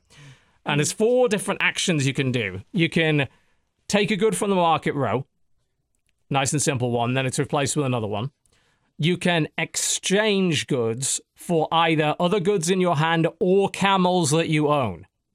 So you can accrue this big pile of camels, and then you can trade the camels for other goods. You can take all the currently available camels on the board, or you can sell a set of goods. And it's all about trying to figure out what the optimal way of making as much money as possible is without the other guy from also beating you at your own game. And also trying to kind of keep track of what he's doing. It's like, what is he trying to put a set together? Should I be trying to sabotage his set here? Or should I be going for something else? Should I rush for this? Because if I don't, maybe get- he gets it first. It's a surprisingly enjoyable game, actually. And I didn't think I'd like it. That sounded like the most boring game in the universe to me until I played it. And then I just played round after round of it. And it's like, fuck, this is compelling. Uh, this is really, really cool. So Did somebody suggest it to you, or were you just like, like, why did you play it? I was just browsing through the board. There's a board game section now on the iOS App Store, Oh. and it was just on the list of recommended. There's actually a shit ton of board games up there now. So I thought, hey, I'll buy this. Why not? I'll give it a shot. It's highly rated, and it turned out to be a lot of fun. Gotcha. I Big played into a board game this week. What you, what you Yeah. I play? played Fallout, the board game. Ah, I'm interested to know if this is any good or not. It's one of the most fun times I've ever had with a board game. Very cool. Really? It's really fun because they've literally taken all of Fallout and gone, okay, what if this was a two hour experience? So you've still got your special, you've still got leveling up, but they do everything in weird. It's slightly like it literally is just a miniaturized version of Fallout, and you get loads of different campaigns. You get the Commonwealth, you get Far Harbor, you get Fallout Three, and it all sets up. And you've got quest markers you can put in some things. There's a whole big stack of quests. There's encounters and things. You get like it, kind of feels like every board game mechanic put in one game. And the only issue I had with it was we were having so much fun. We weren't really paying attention to who was winning or if the game was winning. And we kind of just go going, I'm to go over there and loot that thing. Oh, let's flip over this. It's a thing, run. And like, it's, we got to a point where I was like being swarmed by like just endless amounts of enemies because of the way they respawn. And I was just having an absolute blast with it. And it's literally just, it's superb. It is superb fun. Really enjoyed it. That's a review. Brief one. Yeah, they've been really nailing it lately, Fantasy Flight, when it comes to getting licenses. They just released a new Civ game. They released Fallout. They're getting a lot of cool licenses for really awesome stuff. They're about to release their Warhammer competitor in the form of just a flat out ground based Star Wars Warhammer, basically, which I have, I admit to thinking, you know what? Sure, I'm going to get the base set of this and I'll get an ATST and a speeder and stuff like that but I, have been reading the rules for it, and it feels a lot different to how Warhammer as the game plays out. And I'm thinking, you know what? I, these are probably compatible. I could probably play both of these and enjoy them a lot.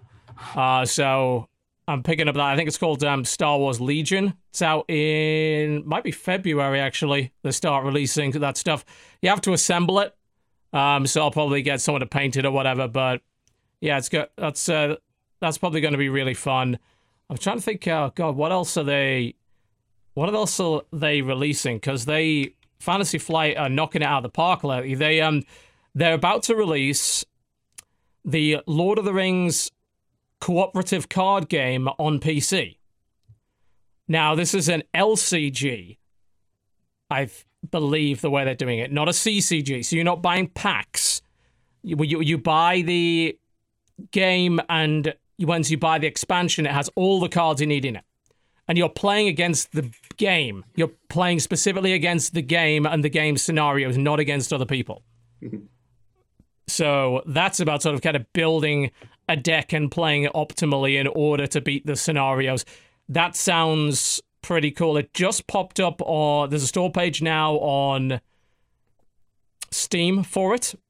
And it looks like the art's really good and I'm liking the look of that. And um, Fantasy Flight are also sort of pushing things in the direction of this living card game model instead of trading cards. They just. Oh, actually, no, it was WizKids that did it. Um, WizKids made a game called Dice Masters. You might have heard of Marvel Dice Masters, Dungeons and Dragons Dice Masters, all that kind of thing. They're releasing a Warhammer 40,000 Dice Masters and stuff like that, but they're going to just have it so you buy the box and all the stuff's in it instead of buying booster packs, which I thought was a pretty cool way of doing things.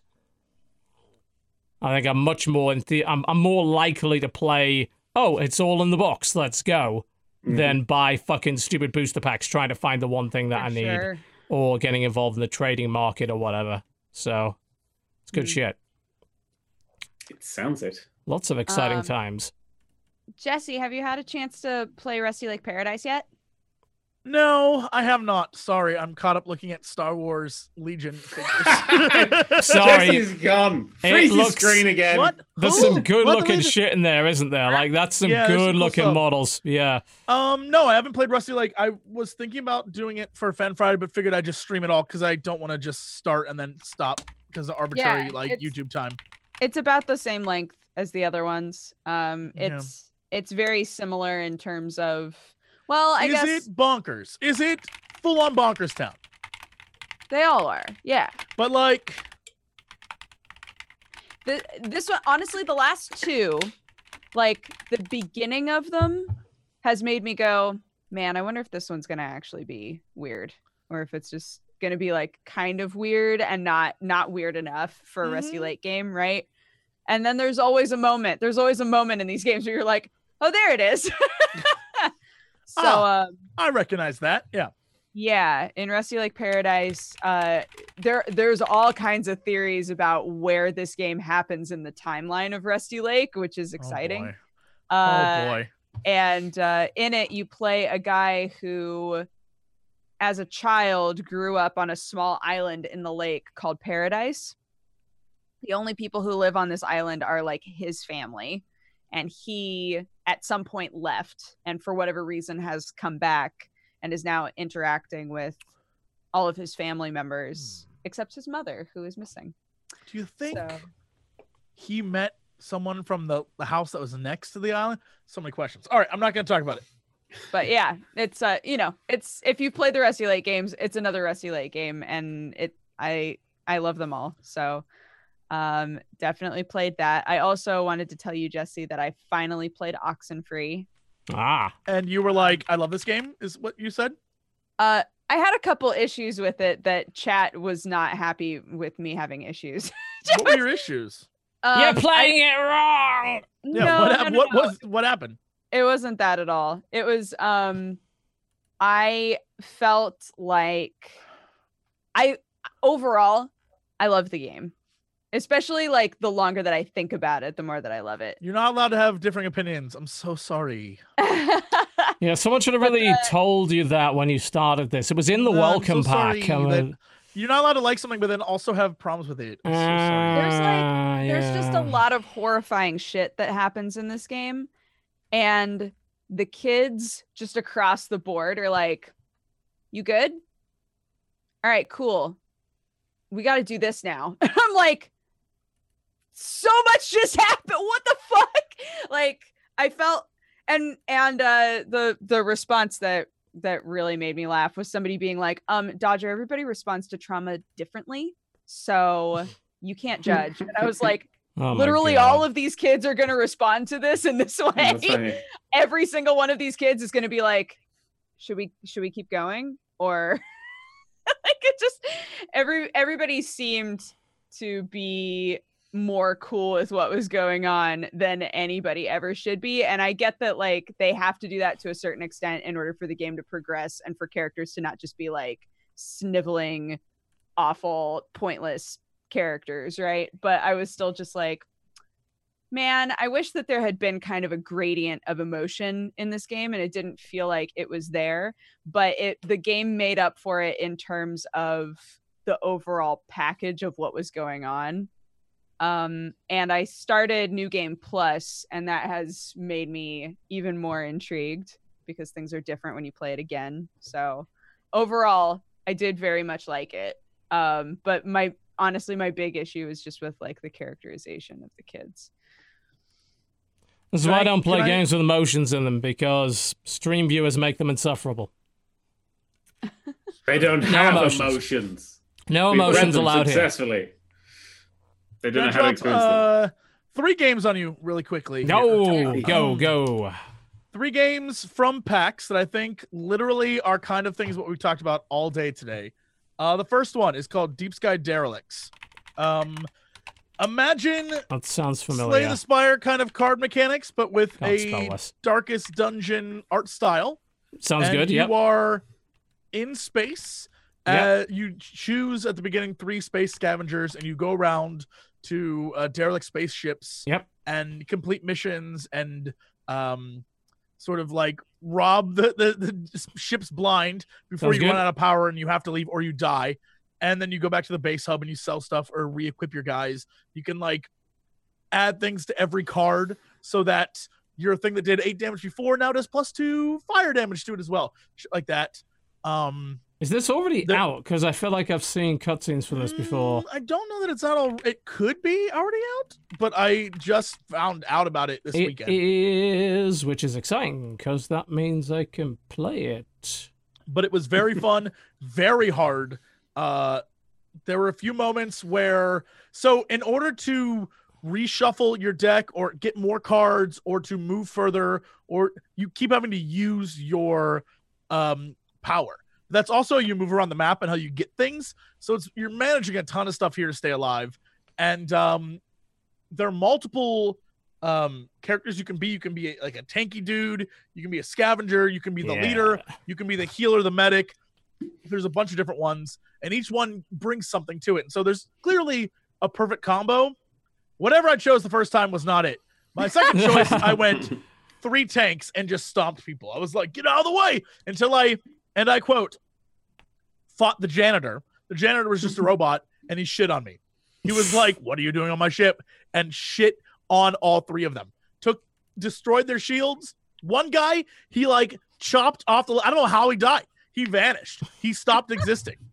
I got destroyed and was like, well, that happened. So it's definitely that, that was a ton of fun. Well, that's going Uh, on the I- list. That sounds like that is perfectly up my alley. We are doing well on the discovery this particular Yes. episode. I'm liking it. I'm liking it. What's the second one? What do you got? So the next game is called Y2K, uh, as in like Y and then two I's and a K. Why? Yick. This is Why and then Yes. two eyes and a k- Yick, as it's called, but Yick? it's Y2K, and this is a game. Okay. game Very excited about Yick, this yick. game. that every time I go to a convention, people are like, "Yo, did you see that game that has you in it?" And I'm like, "What?" And then I go see it. I'm like, "I'm very flattered that you think that's what I look like." Uh, But then Well, it's not on Steam yet. Whatever it is. I finally, I it's not on Steam yet. No, I don't think there's a thing for it. But you can just go to the website. It's like It'll be coming out soon. It's like Y I I K RPG.com. I think it is.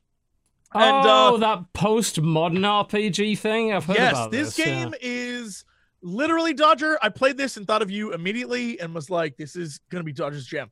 So Right, I'm so excited. Oh, I see game. the not only is it an like you, RPG, uh, uh, first off, like I said at the beginning, people were like, "There's a game with you in it."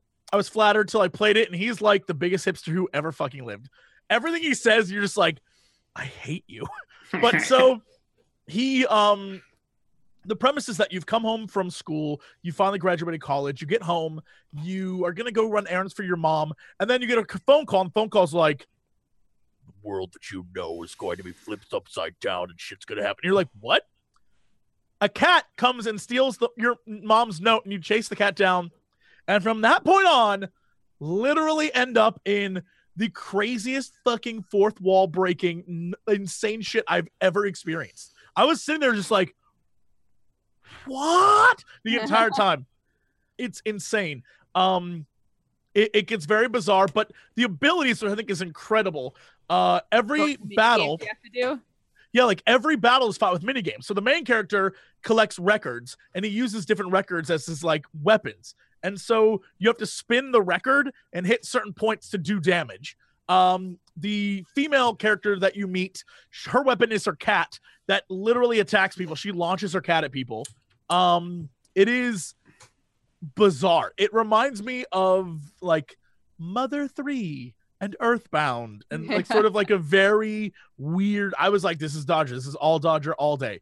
I played it, was like, I know this girl is gonna love this game to death. Um, Yeah. It is very bizarre, and I had a great time playing it. I thought that was cool. But highlight of the show, I think this is my, my new favorite game. It's called Omensight. Uh, Hmm. Omensight's a game where you play. Uh, the basic premise is the world ends, and you are this sort of ethereal being who has been tasked with figuring out how the world ended. So you reset the day every day to the to the last day of of the planet.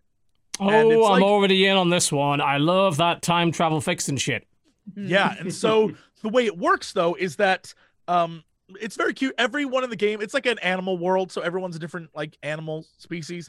Um, but the way it works is that as you proceed through the day, no matter what, the world always ends and you get sent back to the beginning. But anything you learn and any knowledge you get can be used to sort of solve this mystery of who ended the world. And the combat, like there's dungeon running, and the combat mechanics are very much like um you know the whole dodge roll arkham style of like blocking and stuff like that um but each character that you join with on your adventure for that day gives you something else. So the mouse that i played with she was like hey um i can give you a triple jump instead of a double jump. She can help you like get to higher places. You can find secrets and unlock sort of the the background of what's going on in this world. And then when you get to the end of the level you have a boss fight or at least in this scenario we did. And the boss fight was with another character that you could have been a friend with on a previous day.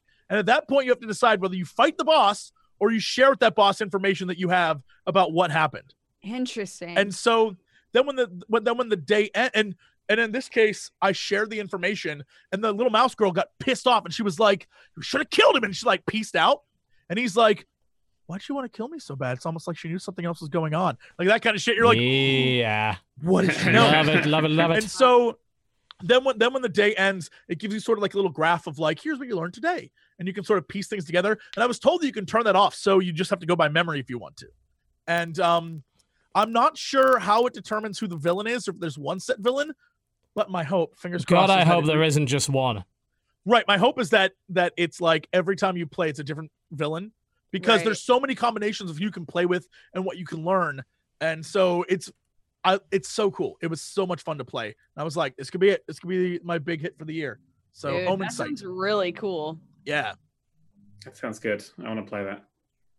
God, a lot of interesting stuff coming our way. Liking I've got I've got like three games to talk about as well, but um, I'll, I'll Nah, go for it. There's, let me put it this way: there's fuck all interesting in the news right now. I was going through the uh, outside of talking a little bit about the VR stuff at CES. This is the list of news that I got from Chris. It's like um, there's gonna be a spiritual successor to Theme Hospital. Uh, some games won some other Game of the Awards that no one cares about. Uh, Donald Trump misspoke about a fictional Call of Duty jet that he's supposedly selling to Norway. Um, and But, 10 like, cents. what if we did though? helped If he sold a fake jet, that'd be amazing. That'd be That would that would be a good deal. I- I, I believe in his art of the deal if he was able to do that. If he was able to sell a jet from Black Ops Three to Norway without them noticing, then I would believe in his art I of would the be deal. like, you know what? He wasn't shitting. Okay, all gonna give right. him I'm convinced. That's pretty good. Uh, and Tencent has also reportedly helped Chinese police arrest 120 PUBG cheat makers. That's basically Damn. what I have for the news. Yeah, So- last week we talked about CES. So Oh, did you talk about CES and the HTC Vive Pro and everything like that? Yep. Wow, Yeah. great. Yes, sir. Well, I so will much for that. that then.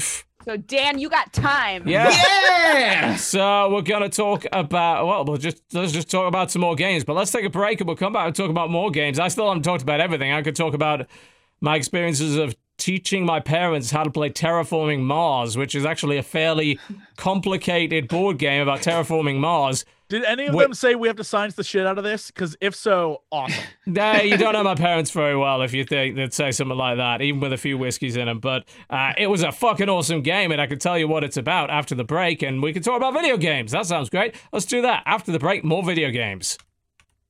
This button isn't working, isn't it? Because we're on the fucking PTR. Why do I even still have this PTR client? It literally encounters errors every five seconds. I have to click OK. It doesn't actually crash the client, but if I press this button right here, ads happen. Ladies and gentlemen, welcome back to the co-optional podcast.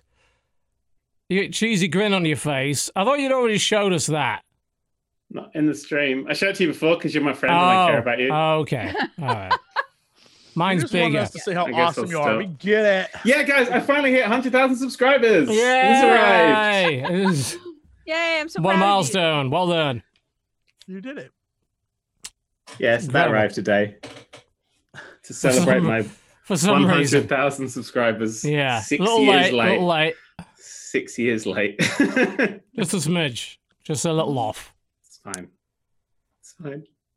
All right. Well, you did say you want, you had more games you wanted to talk about, and I'm entirely Yes. fine with that because that's what this show is mostly. All right, let's start with. I got a list as well that I'm looking over at. We're gonna start list. with Claybook. Have you heard of Claybook? I'm gonna go with a no, not in the slightest. Tell us Claybook. Claybook is a game where you play as a ball of clay that can mold into other shapes in a world where everything else is made out of clay, but it properly deforms like it's made of clay. So it gets gently smudged, and even the ball you're rolling around picks up the color of the clay it's rolling over and will get all smushed and bad, and you have to try and climb over stuff and get around stuff. You can like dig through the clay, you can burn through it. If you you could rewind time to pull yourself back, and that leaves an imprint of where you are, so you can also build the clay up.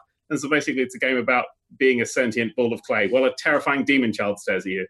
I forgot about the terrifying demon child. Uh, d- c- can you? What a the terrifying demon child? What? What? There's it's because it's on a table because it's like a kid's playing with it. The kid's Okay. actually there with like a joystick, and it just has these massive. I'm talking like just huge, devastating eyes of scare and horror. Okay, I've yet to see that as part of your video that I'm showing on the screen at the moment, but I try not to look at or the demon just child. like I'm scared of children sort of horror. oh Somewhere Jesus! between the two. All right, okay, I see it now.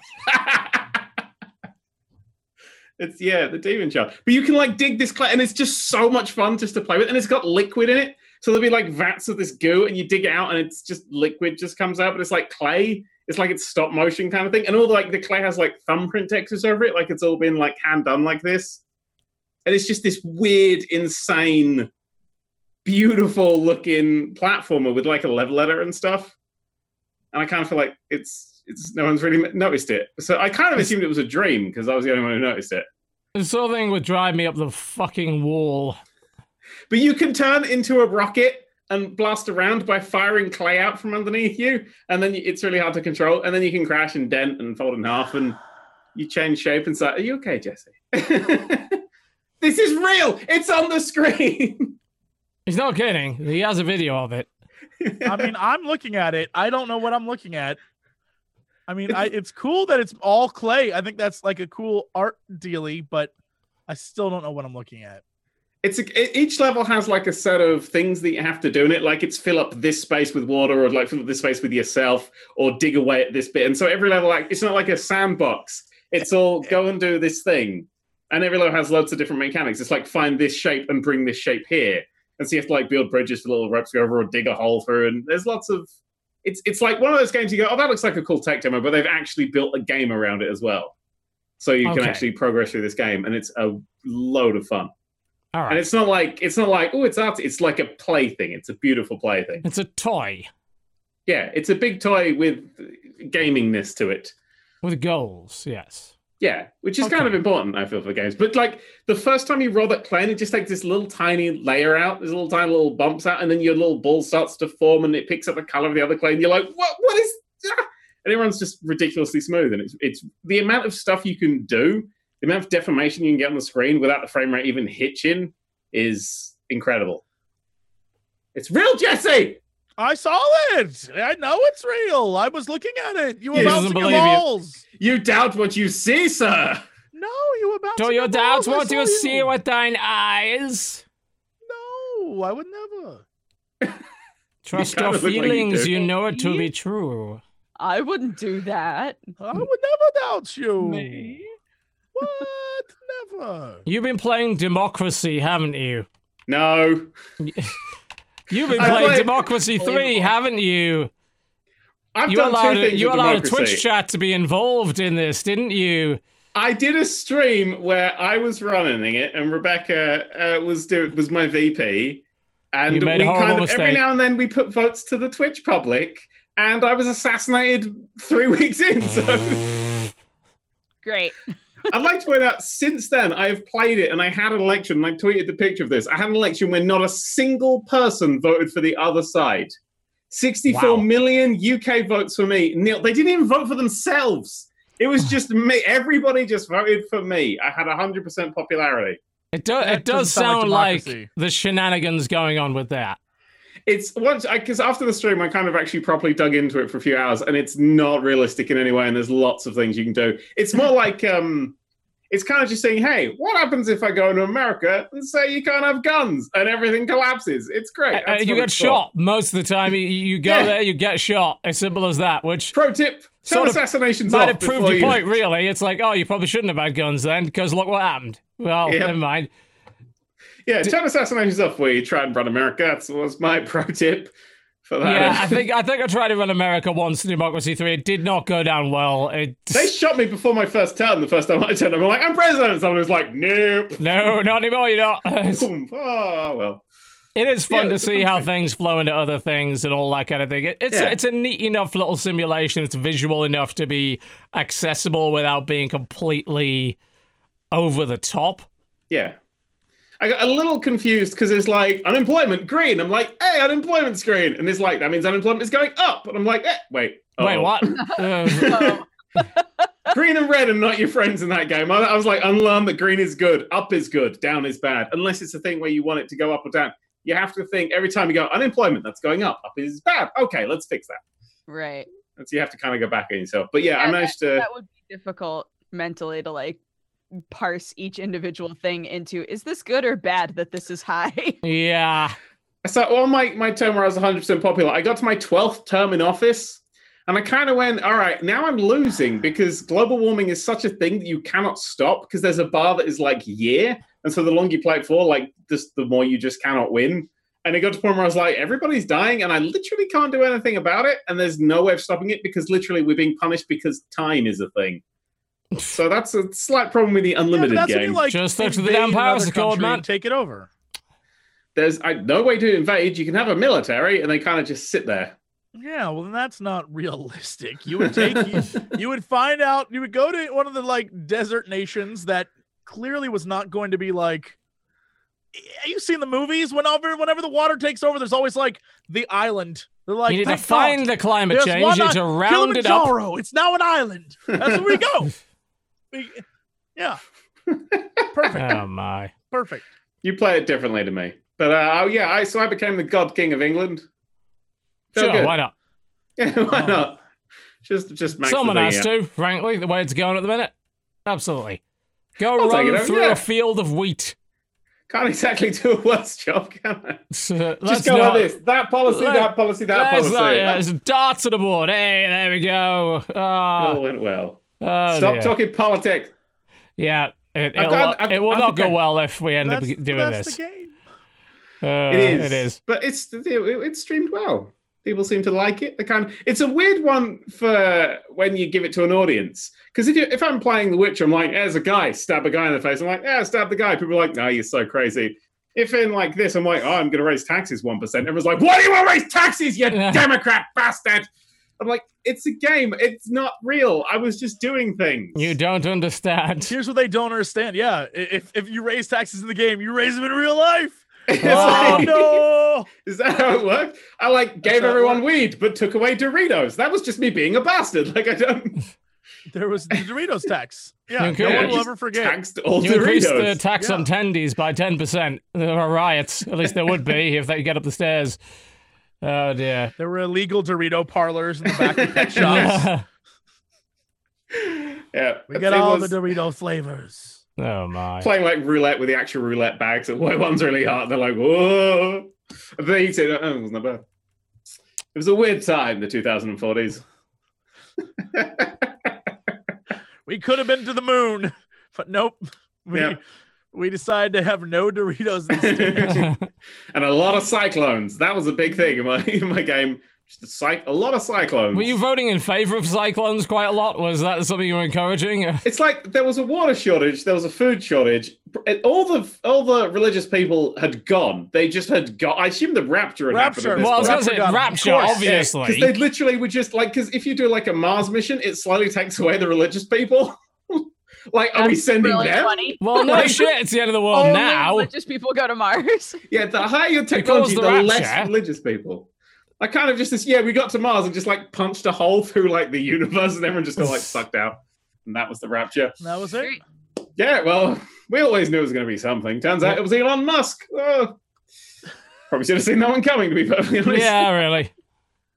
Yeah, so that's yeah, it's a game I think's uh, okay. Speaking of Mars, we did we terraformed it successfully. At least I think we did. We did. We did. I We heard that story from part two of this podcast. Mm, mm, terraforming Mars. Yeah. It was uh Jen is having the fun time of trying to buy me board games that I don't own. Which actually is not that hard because we've got lots of IKEA shelving now, so she can just check. So as long as I haven't left it in my office, it's fine. So she picked me up for Christmas Terraforming Mars, which is very highly rated, great game, exactly up my alley. I'm thinking, yeah, okay, let's do that. And my parents were over during the New Year's break, and I thought, all right, usually I can convince my dad to play one board game of some sort. One. You know, he fun is not a thing that he is particularly accustomed to. So we usually get one. So they right. If I'm going to make it one, I might as well make it an interesting one. And let's try terraforming Mars. Let's see if we can get everybody around playing that. As they'd recently watched The Martian, so I'm like, okay, right, you know, it's a cool theme, right? Everybody, wa- that's a cool idea. We get to terraform Mars into a habitable planet. That sounds neat. That's something that people can get behind. And it's quite a complicated game, but the idea is that you're all running corporations who have been given a lot of money to fix Mars. It's like, look, Mars is fucked. We can't do anything with this shit. He has a large amount of money. Let's see if you can do it and make Mars habitable because, frankly, we're in trouble if you can't. So, all of these different corporations they get a little bit of money. They get some uh, space space euros, as it turns out, mega euros, I think. Ah, Space euros, of course. Yes, space euros. it is a European design game. No- No dollar, no dollarinos here. Space euros, and You should have just had Brexit on Mars and just had 52% of people just fucking leave it. That would have Yeah. fixed all your problems. and the idea is to try and raise Mars to habitable levels. And there's a few things you got to do. As it turns out, Mars, well, it doesn't really have a lot of oxygen on it, so you need to do something about that. You need to get it up to, I think it's about, what did they say? 14%, I think. They said, look, 14%, that's doable. There's cities in the on Earth that operate at 14% oxygen because they're very high up. People are fine there. We can do with 14%. Hmm. But we also need temperature because it's real fucking cold. We need a pretty consistent temperature around the equator. So you're going to have to up that by quite a lot because it's really fucking cold. And we could also really do with some oceans because we don't have any water. Not having oceans, not a good thing. So you need to place a bunch of ocean tiles as well. Now, in order to gain all of these things, you need to engage in projects that will cause that sort of thing to happen. So, like, well, we just got Mars, there's shit all on it. What the fuck do we do? Well, some forest would be good. How do we get that? Uh, well, I could maybe start a project that would allow me to get a forested area here. I could maybe start a project which would start to generate some heat. If I generate some heat and I generate enough heat, then I can raise the overall temperature of the planet a little bit. So maybe I have this big project which is a factory that's generating some resources but also generating a lot of heat. Or maybe I'm looking to try and build some power plants uh, so I can power some stuff and then use the excess energy to transfer that into heat and all that kind of thing. And you're basically collecting a lot of different resource cubes, which are then being turned into points. And you're tracking your points around the outside of the board with terraforming rating. And the more terraforming rating you get, the more mega euros you get at the end of each round in order to buy new shit. And as you go through these rounds, you're offered up to four new cards, which you then have to buy depending on what you want. It's like, uh, like okay, this could be useful, or maybe this isn't. It's like, do I want bears right now? I don't want bears because we don't Some have of those. well, we have no, we don't have anything to, for the I bears to want eat. no, the bears are no good right now. The bears are for later. You know, there's certain stuff, of course, that's only going to work if you've already got the prerequisite stuff in place. What's the point in having predators if you don't have any fucking prey? So no bears initially. We can't have any bears, but maybe we could get some microorganisms going. Oh shit, we can't really do that. Turns out, fucking all the water's frozen, all the microorganisms are stuck under the fucking ocean, so we can't do that until we melt the polar ice caps in order to do this. And there's a bunch of prerequisites and things that you require in order to make things work. And it's just all about building up all sorts of cool little projects, building cities, making Mars habitable, and eventually, hopefully, winning by being the best Mars corporation that did the most good. And occasionally fucking with your opposition by dropping meteors on their shit.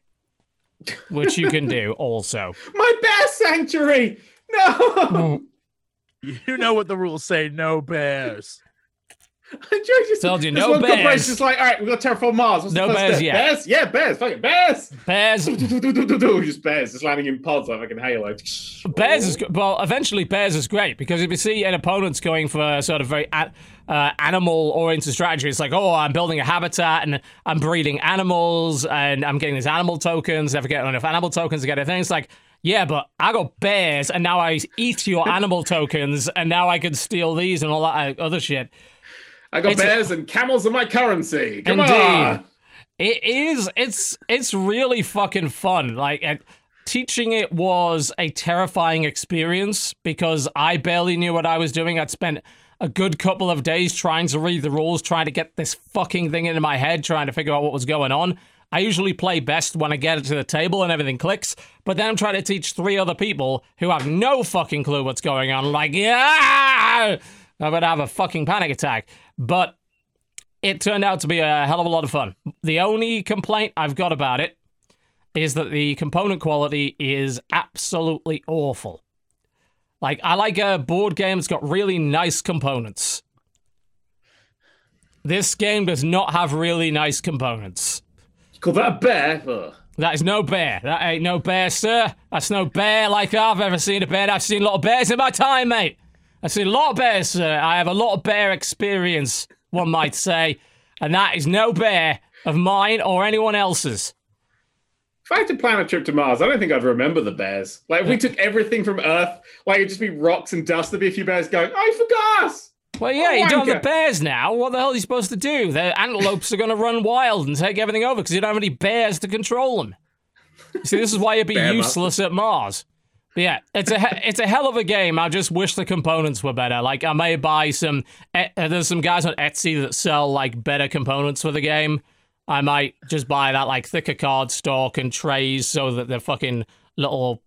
You don't lose the goddamn little uh, cubes everywhere. It's you know, but it's a hell of a game. It's it, it, we really actually enjoyed it a lot, and I did not expect my dad to like it of all things.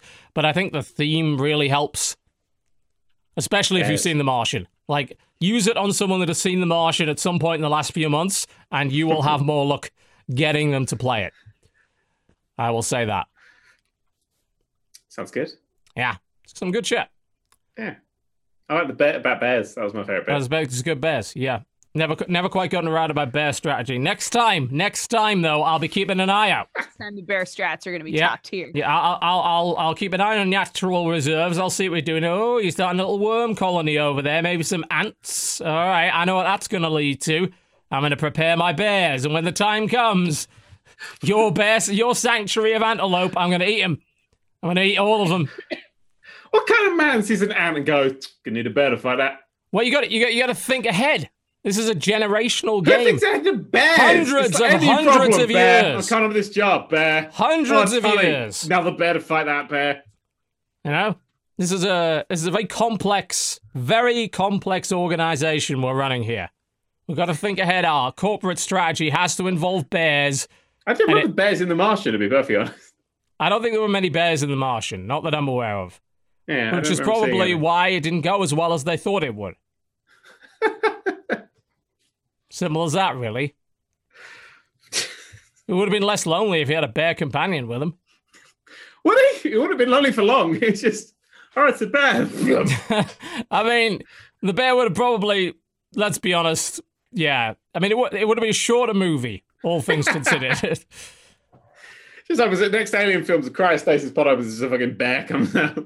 More Just Winnie the intimidating than the later alien movies, I tell you. all right. Who else has got any other games they've been playing this week? me, sir, me, me, sir. You got lots of stuff, haven't you? Yeah, I'm I like playing it. crap ton. Wait, Yeah, do it. What you got? Payday 2 VR. Pay right VR Payday Two. Like uh, okay, right. So explain to me the difference between Payday Two and Payday Two VR. Well, Payday 2 VR is Payday 2 in VR. Whereas Payday 2 is just Payday 2. Okay, let's rephrase. Why? Why Payday Two What? in VR? Payday 2 VR is a free update that's currently in beta. You can opt into it on Steam for Payday 2. It is the full entire game and you can play it in VR, including multiplayer. So if somebody's playing it not in VR and you're in VR, you can actually play together. Okay, Why? Because I don't have two VR headsets and me and my wife like to play Payday. So now I can be here looking like a right tit going, ah! and then then Rebecca's just there going, click, click, click, murder the things. It's nice. It's literally the best VR game I've ever played. It is insane. It is Really? intense. Why- why is it so good? So goddamn intense. Because Payday 2 is a game where it just everything just runs at you all the time and you have to kill it, etc. But it is just a standard FPS, pretty much the mechanics, but giving you the ability to shoot around a shield. If there's a shield, I literally run at it and then start going, get round it there. Like I Superman punched a guy because it was the best course of action. so I ran at a guy and just Superman punched him. I think I was holding a spade at the time, which made it even more hilarious. Superman punched him and he flew out of a window, and I just watched his corpse go on the ground, and I went, "Oh, this is literally the best thing. I'm not taking the headset off. This is where I this is where I lie now." So you This don't have any me. problems with motion in that game? Because that would No. you need full motion, right? It's you can you can play it with the motion thing. I use the teleport still. I have no problem playing with the teleport. That I seems play cheating. It's not because people can still shoot you on the way because they don't render you as teleporting. If you're playing the multiplayer, while I'm teleporting around, Rebecca was seeing me walking around like normal. Oh, that's an interesting solution. So you still exist in that time, and you have to when you press and hold the button, it holds down to get a run. So you have to kind of, you know, it's it's genuinely really well done. Interesting. You get the only advantage I Ah. really found was I can take out shields a little better, and I can get into little corners and hide. I'm like, oh god, it's okay, run. But it's just pure intensity. As soon as everything goes wrong, and oh my god, everything goes wrong quickly in that game. Oh, it just yeah the amount of things i've had to relearn because like i let there was like a, a, a window that i was just screwed i was doing like stealth mode. I was like yeah i was gonna i'm gonna jimmy this window open. And i, li- I like looked up to the window and my head touched it and the window just went and the whole place was alight and i was like oh come on. I just went oh boom. Oh yeah that, i understand why that went wrong but like because it's I, i've always had a problem in vr with like things coming at me. I don't anymore because everything in that game is just beelining for you. And the, in playing with the AI, having your AI teammates, you can now throw bags at the AI, which is something that was missing with Payday 2 for ages, so they're actually useful. And you can command them, and you literally scream them like, "Get and they then come over to you, and it's it's just it's literally it's you start it, and uh, after two minutes, just sweat, just pause, and just you're gonna have to burn the little the pads on the front of the Vive. Sounds like it's just- exercise to me. It is. I literally have it as part of my exercise regime now because it's so. It because it's because it gives you that. I mean, you can literally play as John Wick. He's one of the DLC, and I have John Wick, and I so I'm literally there going like. But what's great is if you have two weapons and you hold them like left, right, and start shooting, shooting. The person playing on the other side will see your little guy because they don't like animate in VR. They just look like a normal player. We'll see you just going like bang, bang, bang, bang, just like turning Okay. which I think is that's the silly part of doing it with that's if you're doing stupid stuff, which I like to do. But it just gives you that much more that much sure just freedom to piss around with a fantastic game. And because it is literally the full game, like when you get they've done it so well, because I've been playing LA Noire VR, which is great, but it's only a small section of it. Yeah. Fallout 4 VR, which is like a fucking mod, 40 pound mod for Fallout. That is- yeah, I- it's- yeah, I've not heard great things about that, honestly. Like, It's People- all right. It's Fallout. I like building settlements in VR because I look at it and go, "Oh, that's nice," but I haven't touched it since I got Payday because Payday's free. It's a free update if you're already on the game, and it's insane. Hmm. And it's insane much quicker and much more constantly, and it is tiring. But like just the act and the, the way they do your inventory is you look down and you get little squares and you like pull and pull everything into your inventory. So if you need a knife, you could just reach down and grab a knife.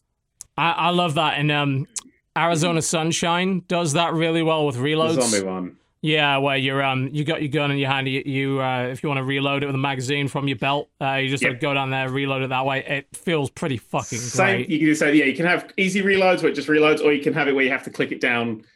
Uh, I wish I kind of want the hot dog sauce juice hand grenade reloading where I'd have to pull it out and then get another one and click it in and work out how the thing works on the instruction manual and panic. They don't have any of that at the moment. But it is just pure. I've I've injured myself a You are- few times. You know what? It sounds dumb as hell, but you were so happy. It's I know it genuinely. must be fun. I genuinely know, truly, in your heart, it must be fun. It is so much fun because you literally because because it's got incredibly loud music playing because I keep music really loud and it like it's doing its dubstep stuff, which you're not, not fond of. But the moment that it's the bass is about to drop, I'm like, all right, fucking gonna kill some things now. And I just literally I jump on a car and I'm like, "Rrrr," and then he's like, "Brrr." I just have the whole time playing. I just have the biggest smile on my face. It's the most fun I've had That's in what VR. matters. That's Yeah, awesome. that's Yeah. what matters. I, I, look feel like a tip, but it's great. you got me. I asked why, and you gave me a why, and that's all I needed. You, I'm sold. Yes, and you, it's all you just have to buy Payday 2 because it's a free update on the PC, which hmm. is And a full so- VR rig if you don't already have one of those, obviously. Who doesn't already have a full VR rig?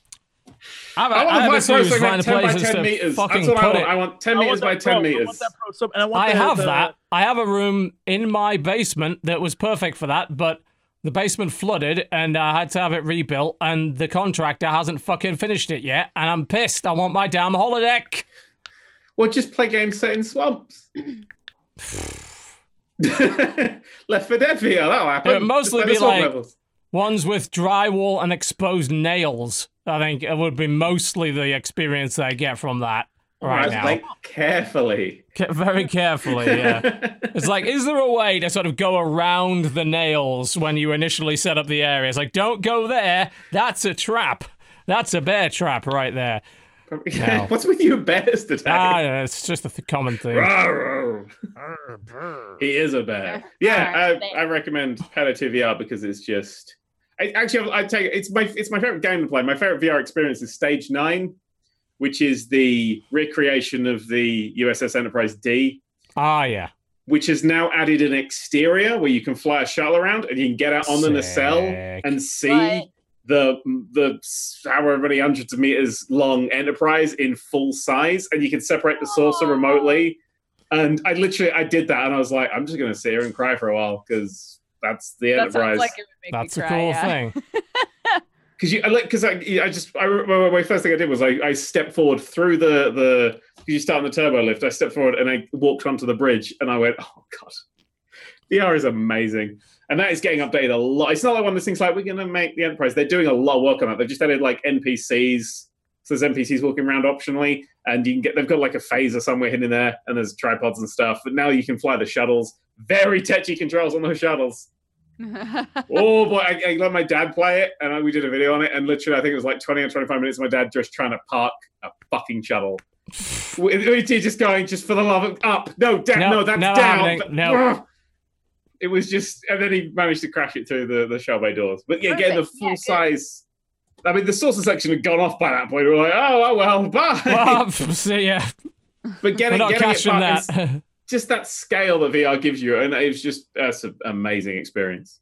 That's Hmm. my favorite VR experience. But the favorite VR game at the moment is uh, Payday 2 VR because God, it's good fun. Good to know. Good to know. Who else has been playing video games? Anyone else got anything else that they missed out? I have Opus not. Magnum, you've been playing that. Dude, Opus Magnum is so good. Uh, It's just addictive. It's just pure addictive. Right? Oh, Dan, I knew I liked you. Um, yeah, you, you sit there and you're like, how the hell do I do this? And then like cut to like 20 minutes later, and you're like, okay, if this works, and you got like an arm going like, you're like just playing. so cool. Yes, yes. Dan, you get me. You Yes. get me. Got like conveyor belt systems. It's like assembling a car, and you get like no good thing. And I'm like, I'll optimize it. It'll be better. I just have to finish. I just have to do it. Yeah. That's it. does, it does kill me inside when you get to that final screen and it's like, well, most people did this more efficiently than you did, but it works. And I'm like, Yeah. I gotta go back. You just like Um, you just have the terrible side of all the graphs. You're like, but I did it. I want like you know at the end of Mario, where you just like one firework. That's what I want. That's all I want for the end. I finished the level. I just want, Participation. yeah. yeah. It says, well done. Yeah. You turned up. Oh, thank you. right. Um, I finally played. Octo and I have wanted to play for a while. Uh, a escape room game called We Were Here. Um, they're making a second one called We Were Here Too. That's coming out fairly soon. We were still here. Yeah. It's We never cool left in the first place. Ah. uh, haha. It's kind of cool because it's for two people, and one person is at the beginning dubbed the explorer, and one person is dubbed the librarian. We didn't notice this when we started playing, so we had to sort of realize, like, oh shit, this is this is what's going on. Um, but basically, uh, one person is is thrown into an area with lots of books and maps and like diagrams and things like that and the other person is just in a small room in a dungeon. And um, the person who has all of the maps and things has to try to figure out like okay which what thing are you seeing? and then find what correlates to that and try to help guide you through So you're gonna kind Um, of keep talking nobody explodes vibe, except without the exploding. Uh, kind of. There are there are i think in that game there are like actually i'm not i'm not going to say exactly how many but there are a few different like puzzle events in there where there's a time limit for sure. Um like for example in one of them you're outside and you're like oh it's snowing out here. And slowly if you're if you're the explorer slowly the uh the ice like creeps in and you can see less and less and less and you eventually Ah. just die in the snow Nice. so there's stuff like that that makes it so you have to you have to figure it out fast i was very lucky to be playing this with somebody like octo who looks at something and goes oh i know what this is i was like holy shit if our roles were reversed i would have been like i don't Always I bring smart people to escape rooms. Always. Mm. Um, so yeah, that game was super fun, and you can play it in VR. We didn't play it in VR, but you can play it in VR, and we were here too. Looks like it's going to be pretty cool. And the only reason I even found out we were here existed is because of we were here too. So um, yeah, there was that, and then I also finally played Getting Over It. Uh, Fuck that which- thing. I, I think I think I thought it was fine. I don't know. I I it was pretty chill when I was playing it, but I also I was telling Dan, I feel like my secret is that I just talk to the guy in the cauldron like he's a baby. So when he when he falls, I'm like, "Ah, you but you did really well. You can get back up there. I believe in you." So I just I just like took on the mom role. And that way, anytime there was a mistake, it was his fault, but I got to encourage him to keep going up higher, right? It it did. I think emotionally it did help because everybody was like, I think like, you might also be schizophrenic, but continue by all means. Yeah, that uh, that was that was my mild method dementia. for just uh, letting myself enjoy getting over it. And for anybody who might ask how far I got, I got to uh the the like postal boxes, which I've been told is like a third of the way through the game. So for my first try, I I'm feel like I'm doing all right that way. Not too shabby. Not too shabby. Not my kind of thing. Never will be. Don't see the appeal in the suffering, frankly. Yeah, the the controls are very different from what I thought they were going to be. I literally didn't expect that the only thing that you use is the mouse. It's like, Well, that's that's Oh. the QWOP dev for you in a nutshell. So it's it's like, how can we make this as difficult and absurdly horrible as possible? sometimes you get those good swings going on. You get like a few good swings in a row and you're like, I'm unstoppable. And then you just eat shit. Yeah. Those are good moments too. It's way to go. Thank you. I think that's about it. I'm trying to think of. I don't think there was anything else that I touched this week, but I've got a ton of stuff on the list now as a result of this week's show. I want to check out that um what Deep Space Derelicts game. That looks like it's right up my alley. And I also may or may not have code lying around for the new Tomb Kings expansion for Total War 2. Oh my. Yes, yes. Oh, I played Earth Defense Force 4.1, the oh, game with it's all the so insects. good! I'm arachnophobic as shit. It was the worst stream of my entire life. It's so oh, good. no. I will I play had to kill EDF three with you. spiders. I leveled a city. I will play EDF with you. I will. I Could will you bring kill all the spiders? I will. I will bring big weapons. That's all I have, you. I have some very large guns. I will bring them. I will bring the tank, the big, big tank, and we can That level cities. EDF is the fucking best, and people need to play EDF way, way more than they do. I literally never heard of it. And someone said, "Hey, you like Oh, games of destruction, so load of enemies? Play EDF." You- And I went, "Okay, I'll play EDF." And I started playing. I was like, "Oh shit!" Yeah, big four player co op kill all the space alien spider fuckers. And also, there's a full on song in the game that you can make your AI guys chant Not if they're dead, as I found out a lot. to save I our apparently mother bumped from guys a lot. any alien attack. Something, something, something, something. Can't remember the rest. Attack. Uh, right, what is it? To save. Attack. Um, uh, here it is. I found the lyrics here. Attack. No, the EDF deploys. That's it. Yeah, it ends with the EDF deploys. Yes. Our soldiers are prepared for any alien threats. Attack. The Navy launches ships, the Air Force send the Yeah, jets. yeah, attack. And nothing can withstand our fixed bayonets. The EDF deploys. It's the best. It's the best. They just, they just, su- It's they a, say no, that. it's not. It's a fucking nightmare if you're right. It's- it was it's the literally, oh, there's a spider the size of the building. I'll be back here bombing the fucking shit Kill out of it the and killing building. everyone. It's like, oh, there's a spider hiding behind the building. Kill the building then, and all From the other buildings away. around And it. then the spider isn't there, and I'm like, it's the size of a building. I had it. This is like being a house, and there's a spider. And then- God, it's so There's fucking also the good. incredible like Valkyrie ladies. Yeah, the when wing they get caught in a divers. spider Yeah. web, make inappropriate sounds for being caught in a Yeah. spider web. Just flat Yeah, out, the- you're like, there's a lot- there's a lot of, uh, when we were playing that. we were interesting like, squeaking. What the fuck? A lot of interesting, in odd squeaking. Web. I don't know what is happening right now. That is Yeah. inappropriate in a battle. Then I'll call you back. It was. It was a yeah. I play as them because they have a jetpack and you can just go. You're like, Yeah. well, that was fun. I'll see you later. Yeah, we, we, we need to just play it. Four player co op, just go for it. That game is bonkers and amazing. I can't believe it actually made it to PC. Of all the fucking games to actually make it, it made it to PC, and that's incredible. Yeah. I, I, I, if you're willing to kill the spiders and you just want me I'll in the kill the background shouting encouragement, there's a video. I There's got a the stream. biggest tank I've got. I've seen the later levels where it's like mechs punching fucking Godzilla, and I'm like, I'm so excited, but I oh can't oh, yeah. get through this bit. Well, a lot of it's a lot of it's kind of like a weird Diablo-esque loot grind where you you're collecting health because each piece of health is one permanent piece of health, and mm-hmm. so you can play on a higher difficulty.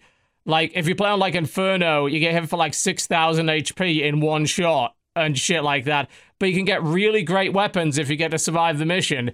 I think I just cheesed it through one mission at one point, got a weapon that was way too powerful for the level that I was at, and it actually just blew me up every time I fired it. because I, I didn't have enough HP to survive the blast. It didn't matter where I fired it from. It's so fucking good. That game is bonkers. Now, there's a game we should play in VR with some nice big No, giant no, spiders. no, some really no, large building sized spiders. That sounds wonderful. No. I wouldn't like that very much. no. You don't I think That's so? like saying to Jesse, we should play a game where everything's a shark. What, you mean Depth? We should play Depth again? That really great game called Depth? We should Right. play Depth? Yeah, I agree. I absolutely agree we should play Depth. Did I, did I tell you that devs reached out to me and they wanted us all to play Depth again? And I was like, I'll What? talk what? to They want us but to I play got Depth rated- again? I'll fucking play Depth again, especially if there's money involved. Give me fucking Depth, absolutely. I don't want to play Depth again. What if they give you a Jesse. lot of money? I, I will absolutely play Depth again. There's only one good game What with a shark, and that was Jaws for the PS2. Depth is so Jesse, good. maybe there's a You played as. Jaws. It was All awesome. The sharks can have little silly All the hats. sharks are like happy. yeah, they all they all have little silly hats and they're ice cream cones that swim at you. But do you want to know why a shark's happy? I don't want that. I You don't wanna know know- sharks are good happy. I want to know why Dodger wants me to be afraid of ice cream cones. You're not afraid of ice cream cones. I'm gonna cones. be That's like- I love- No, I don't want any Oh, ice cream my. anymore. Would it help? VR. Because be in that in that game, two people play sharks, right? Yeah, two people play Does it sharks, help- four people Jesse, play does it help divers. if you play the shark. Well, uh, ironic that this is brought up because today for my best of the week, I featured um, the moment where TB and I uh, played depth, and we Oh god. dropped down into the water, So and he was like, "Yeah, so this round we're both playing sharks." I was like, "Okay," and the game starts, and it literally is one shark versus four people, but the shark. If you kill the shark, you become the shark. So we were just being hunted by like the best shark player ever, and I it's me screaming. It was yeah, it was a bit of a mess. Yeah, it didn't work out well. So there's multiple ways you can play I haven't play. played all Depth of in them ages. terrifying. Not okay with it. That would be a perfect VR game, considering the motion of the swimming thing. That would probably work pretty well. Hmm. Cool. Right, that probably about wraps up the show, with the exception, of course, of the release list, which uh, there's a few things on there, especially if you're a Switch owner, but that seems to be a common theme these days. So we can have a look and see what we've managed to find. Uh, Jesse, January 16th, you managed to discover something by the name of Inner Space. Yes, inner space. You fly around on a kind of like glider spaceship in what appears to be like a very visual, sort of like trippy uh inner world. I don't even know how to describe this thing. The trailer looks awesome. Yeah, I'd like to show the trailer. Unfortunately, my XSplit is going bonkers at the moment, so you're just going to have to go look it up yourselves, I'm afraid. I apologize. It looks very, very cool. Graphically, it, it's it's beautiful looking. Oh, yeah, So- it looks gorgeous, Oh. yeah. I was playing that today. I didn't know that's Oh. what it was called. Okay, And well, there is you it awesome or no? I didn't really like it very much. Oh, that's unfortunate. Oh my god, there's like a giant monster in it. Oh my god. Yeah, I, it was a lot of good stuff, and then I was kind of like, it was all right. I gotta check it out. I gotta check it out. There's I like a got weird I got lost a lot, and then like a fun, what do I do next, and kind of like, where am I supposed to be going now? So it looks Definitely. nice, no doubt about that. Oh, it's Yep. pretty as shit. Yeah, I'll be all right with that. it's a very very slow opening few minutes. There's all those things that are like, I just I want to play a game. Please just hurry the hell up. It's like three loading times for a gameplay. There's on the, if, is that a game where on the loading time there's like little there's like a little the loading time's a circle and there's little like ball bearings in it. You move them around with a stick. I was like, this is fun. I don't, I don't know. I don't think anyone else other than you's played it. So, I don't know. Dodger- Check this is the game. I might be just gone insane. Dodger, did you this pick the next ones specifically because of the pun potential, God damn it. or just, or do you actually think this looks interesting? Wait, what?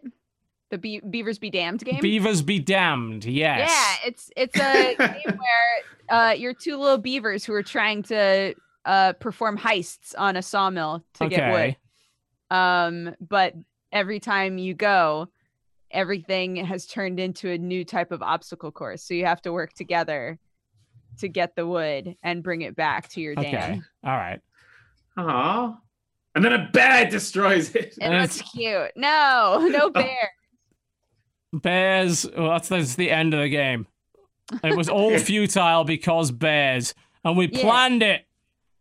And then Um, we reveal it was on Mars all along. Indeed, whole thing. and then the the other game uh looked interesting aesthetically more than anything but it's called wonder wickets and it's basically like a mini golf game um but i really like the style of it a lot you can like put your ball on a spaceship Ah, yeah. it looks You really could send cute. it to Mars along with the bears. Oh, Sure. TB, that joke's played out. Nah, I, I strongly disagree. this is going to last for No. generations. you made this happen That will ensure. I will ensure it continues to survive. um is there That's sort of anything about it on. any of the switch stuff on the Uh, yeah, yeah, I'll go through that, but there is actually something missing from this list that I noticed was coming out today uh, that is interesting to me, which is oh god, what the f- is the bloody name of it? Because it's by Petroglyph. It's another. It's a new RTS. It's uh, early access called Forged Battalion. Uh, which you customize your unique faction and new take on real-time strategy. You fight a variety of skirmish, solo, and multiplayer battles. You're an en- you know an engineer. You have ultimate control over your faction's units, factory suit weapons, and economy. Basically, you build your own unit types, so you can customize units. They've tried this before, I believe, going all the way back to oh god, what was the end of it? End of Nations. Uh, and a couple of other games that try this kind of thing as well. Uh, this looks pretty damn neat, though. So, and I do like what Petroglyph have tried to do with RTS lately. So, I will probably be trying that one out today or tomorrow. That does look quite cool. It's called Forged Ally Forged Battalion. Sorry, not Forged Forged Alliance Alliance. is pretty good as well. Yeah, Forged Alliance is pretty good. You should get better at it so I can actually play you. Just saying, would be nice. Uh, in terms of the Switch stuff, let's see what we got. Uh, Rocket League Collector's Edition, if you want that. I Uh, already have Rocket League on there. The hell we yeah, I don't know what's going on with that. Uh, Nightmare Boy, Energy Balance, Albert, it's an auto that's actually on PS4. Oh man, I thought they would bring Kerbal Space Program to Switch. I was like, ah, that sounds great, but no, that's PS4 as well. Um, that's actually, I think, it for Switch today. Yeah, there's not much else on for Switch today, by the looks of it. It's in a couple of days that we do get some good shit, however. Uh, moving on to January 17th. Heroes of Ours are. Heroes of Ours are. Arr. arr. This is a TCG that looks so complicated. I have no idea what the fuck is go- like in all of these screens. What the, uh, uh, what the shit is this? All right, Yeah, well, one, it's a every port for a screen I look mobile at, I'm like- phone. There's so much going on. What what is all that? I don't. It's a fast-paced hybrid TCG strategy game. Oh Jesus. Uh, yeah, I, I don't know what I don't know what this is. I'm intrigued. There appears to be a shark in it. If we look at screenshot five, There that is is clearly a yeah. shark. Apparently. I'm curious. There's some, huh? I do I do want to know what's going on with that because it does look like it's actually played at speed, which is weird. But yeah, okay. Jesse, what Yeah. what you what is Next this? game, four for the money. Looks like a cooperative four-player sort of Nintendo style game where you were trying to heist uh different stuff uh from an evil corporation. So you're working together with kind of goofy Nintendo rip-off looking characters trying to uh sort of go through the different levels and get some cool stuff done. I think Yeah, awesome. you've got to utilize your different color coded skills to get through things and all that sort of thing. Yeah, I can see that being interesting, and again, something that should probably end up being on Nintendo Switch at some point. Wha- But, uh, but it That, certainly console right has too many ports. Yeah, so I've been told it has too many ports, so that means we should stop buying it now. The Switch is useless. There are too many video games on it. Everyone knows that's a death sentence for a games console. Mhm. Uh, having that- too much to play. yeah. Yeah. how terrible. Uh, January 17th, that was about it. January 18th, Maze of Adventures. Maze of Um, Adventures. Specifically, like the screenshots that show when this game gets really complex. It's uh there's lots of like portals and gates and things, and you you see like kind of more of a top-down view of this guy, and you're trying to guide him through a maze. But like it it gets to the point where there are all of these different gates you have to go and unlock. Oh and- my and- god! I just looked at one of the it out. screenshots and there's so much color. It's like fuck me. That's like 50 gates in there. Yeah. Yeah, it reminds me of some really old school games like that, like almost like Chips Challenge to some extent. Mm.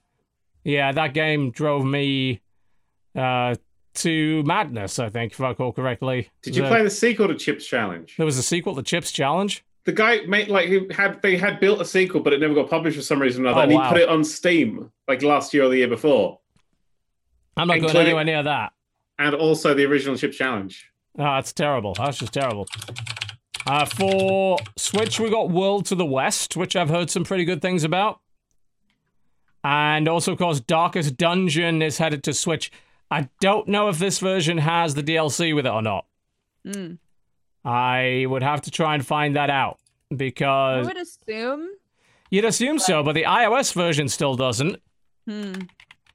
Yeah, maybe not then. Uh, okay, I'm, I'm just double checking. Hits it on the 18th. Uh, yes, the Shieldbreaker and Crimson Court will be available for purchase on release. Good, good, cool. Right, I'll probably start my second playthrough on the Switch then, and not on iOS. On iOS, I was like, they. I don't know what the delay is, but they just haven't got the DLC out yet for it, so Yeah. kind of defeats the point of the exercise. All right, well that's good then. Uh, also, oh, oh sir, the Insult Simulator is coming to Switch as well. That's a fun game too. Yeah. January 19th. Midnight Quest. It's a point and click game where you are, uh, I think, like the like an assistant to a scientist who's messing with time. And Right. something goes wrong, and then you have to solve all of these little puzzles to uh to set things right. I like the look of it a lot. Pretty cool. And I think you also had Mind Twins. Oh yeah, this just looked like a creepy co-op platformer game called Mind Twins. Yep, it sure as hell does look like that. And I was kind of excited because I saw Kirby Battle Royale, but that's on 3DS and not Switch. Boo. So, oh well, never mind. Uh, Vesta coming out for Switch, and Nuclean, whatever that is as well. Haven't heard of those. Uh, January 20th, Stage Fright. Stage fright. Yes, it's a uh, it's a rhythm game, but it's also a horror game. Yeah, this is an Uh, interesting idea. Is it? Yeah, you're yeah you're a you play the piano, but you have like you have stage fright. You have a lot of anxiety, and as the anxiety gets worse, um, you're able to see like specters, I guess. Nope. The have to, like- glitches are starting. The glitches in the game are have to, like- starting. Confront your anxiety. Oh, this trailer. This looks actually really cool. Good find. I Mm. did not even see this. Mm. That's an interesting idea. Yeah. Outside of that, That's Uh, all that I saw for this week. Cool. Yeah, there was um there was a game uh, that's come out this week on the 18th called Nantucket, which is a seafaring strategy game, which Oh, seemed yeah, kind have of interesting to that a me. Little. Live through the golden age of American whaling, chase after Moby Dick in this seafaring strategy game. I do like that kind of stuff. So I'm getting a few vibes of something that might be enjoyable there. I think that's about it. We looked through the rest of them and didn't really find anything particularly interesting. Yeah, I think that's it. Pretty much. So big highlights of the week, of course, if you don't already own it, or you don't care because you want it on a different platform. Mm. Darkest Dungeon on Switch, basically. Yes. This is the way to go. Good the game. It is a good game. There's no doubt. Cool. Thank you very much for watching the Crop Shop podcast, folks. But before I go, I'd like to thank our sponsor, Audible. Head on over to audible.com slash cynical for your free audio book. And I would also like to give everybody else an opportunity to tell you lot what's going on this week. What have you got coming on your channels? What's going on?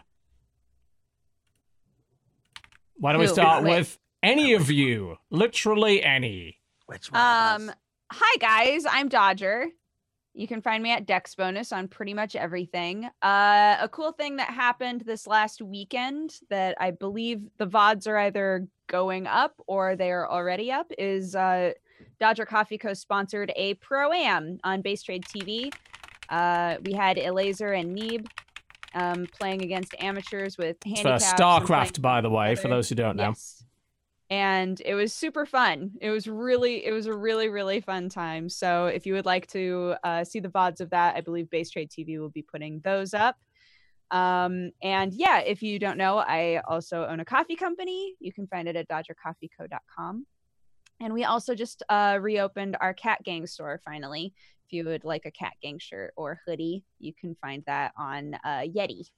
So Cool. yeah, that's that's me. Dan, Hello. do you even have any idea what's going up in your channel this week or just wing it?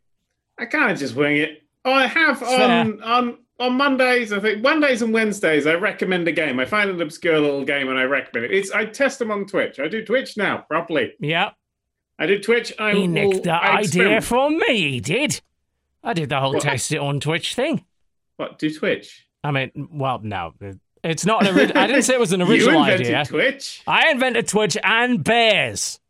oh, You- now you invented bears. I did. I invented bears. You want to prove otherwise? Because I'm going to send the bears over there, and then you'll change your mind right quick. I'll tell you that. Dan, you got to stream that haunted house clicker game. I absolutely will stream that. You got to. Computer's a little messed up. If I can get XSplit working, I'll be streaming every day this week. And I test Well, games. what- If they're good, I recommend them. What's yeah. the clicker? What was the? I can't remember the name of Dream it. Collector, I think. Scream Collector. That was it. Not to do with Monsters Where Inc. We found out. Uh, haunted house. Yeah.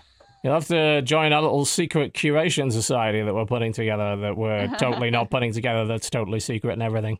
Yeah. Interesting. Yes. Yeah. So Mondays, oh, Wednesdays, and what, I don't know when I put fucking videos up. I think it's Mondays, Wednesdays. What's All a I know video? is on Saturday, I put a video up and all fucking bets are off, and I don't even know what's going up. And if you, my my last one was my 2,500th video. if you've seen it, you know why I can't exactly describe what happened. But it's kind of I just do things on Saturdays. So if you're interested in just Well, seeing that sounds appropriate. seeing how far we can bend the whole YouTube thing without caring about demonetization, let's see what happens on Saturdays. I like the cut of your jib, Dan. Indeed. Hey, I you should say it like a pirate. I like the cut of your jib. All right. let's- That was my best. I'm sorry. Perfect, love it. I thought an old lady was going to come out. I was pleasantly surprised. I like the cut of your I, jib. I was going to say something about swinging him from the yard arm, and then I realized how inappropriate that would be, considering.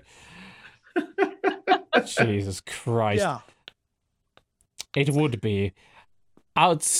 Outside, Jesse. Ah, what are you got going? Hi. Um, this week, Dodger and I, Life is Strange with Life Mm. is Strange brand tissues. That's gonna happen. Are, are you kidding? Uh, I've almost used all of them. tissues. Oh. It's Yeah. for when you cry, John. It's for when you cry with your emotional games. That's right. Yes, Those two girls are in love. Those two girls are in love. Hold on. Where's your Where's your bracelet? Where's my bracelet? Oh no. God on me. damn it's it. on me all the time. Please. Please. I wear it all the time. Also, my lips are very chapped. so are mine. So, What's going on here? um, Uh, also, there's going to be a uh, another episode of the Zoe DLC today. What a terrible, terrible DLC for a game. that He's not a fan. I hate it. And uh, yeah, that's uh, more more fun stuff to come. That's about it for me. Live your dreams, kids. Indeed. That's me. I don't have a bloody clue. I'll come up with something. I might fi- actually finally finish my top 10. I've been working on that for the last three weeks, but I've got to fix my voice. Apparently, hmm. yelling for two hours fixes it, but also breaks it. So that's not really convenient. We're, we're working on it, okay? We're working on it. Get that out of the way, and then we can do some other stuff. I, I mean, I don't know about you, but I'd like to play some board games with a lot of you. I think that would be good. Oh, I think- fine. I think I think we could do something with that. I think that would be great. And EDF, EDF. Yeah. Earth Defense Force, not the other one. To save a Mother Earth from uh, alien attack. Yes. Sounds like a good idea to me. Outside of that, this has been the Co-Optional Podcast. We are about done. Thank you very much for watching, folks. Head on over to totalbiscuit.shop. Buy my goddamn merchandise. You lied when you said you wanted long sleeve shirts. You're a bunch of liars. We want long sleeve shirts. You didn't fucking buy them, did you? Didn't oh, think so. Buy my goddamn shirts. All right. Thank you very much for watching, folks. We will see you next time. Goodbye. Bye bye.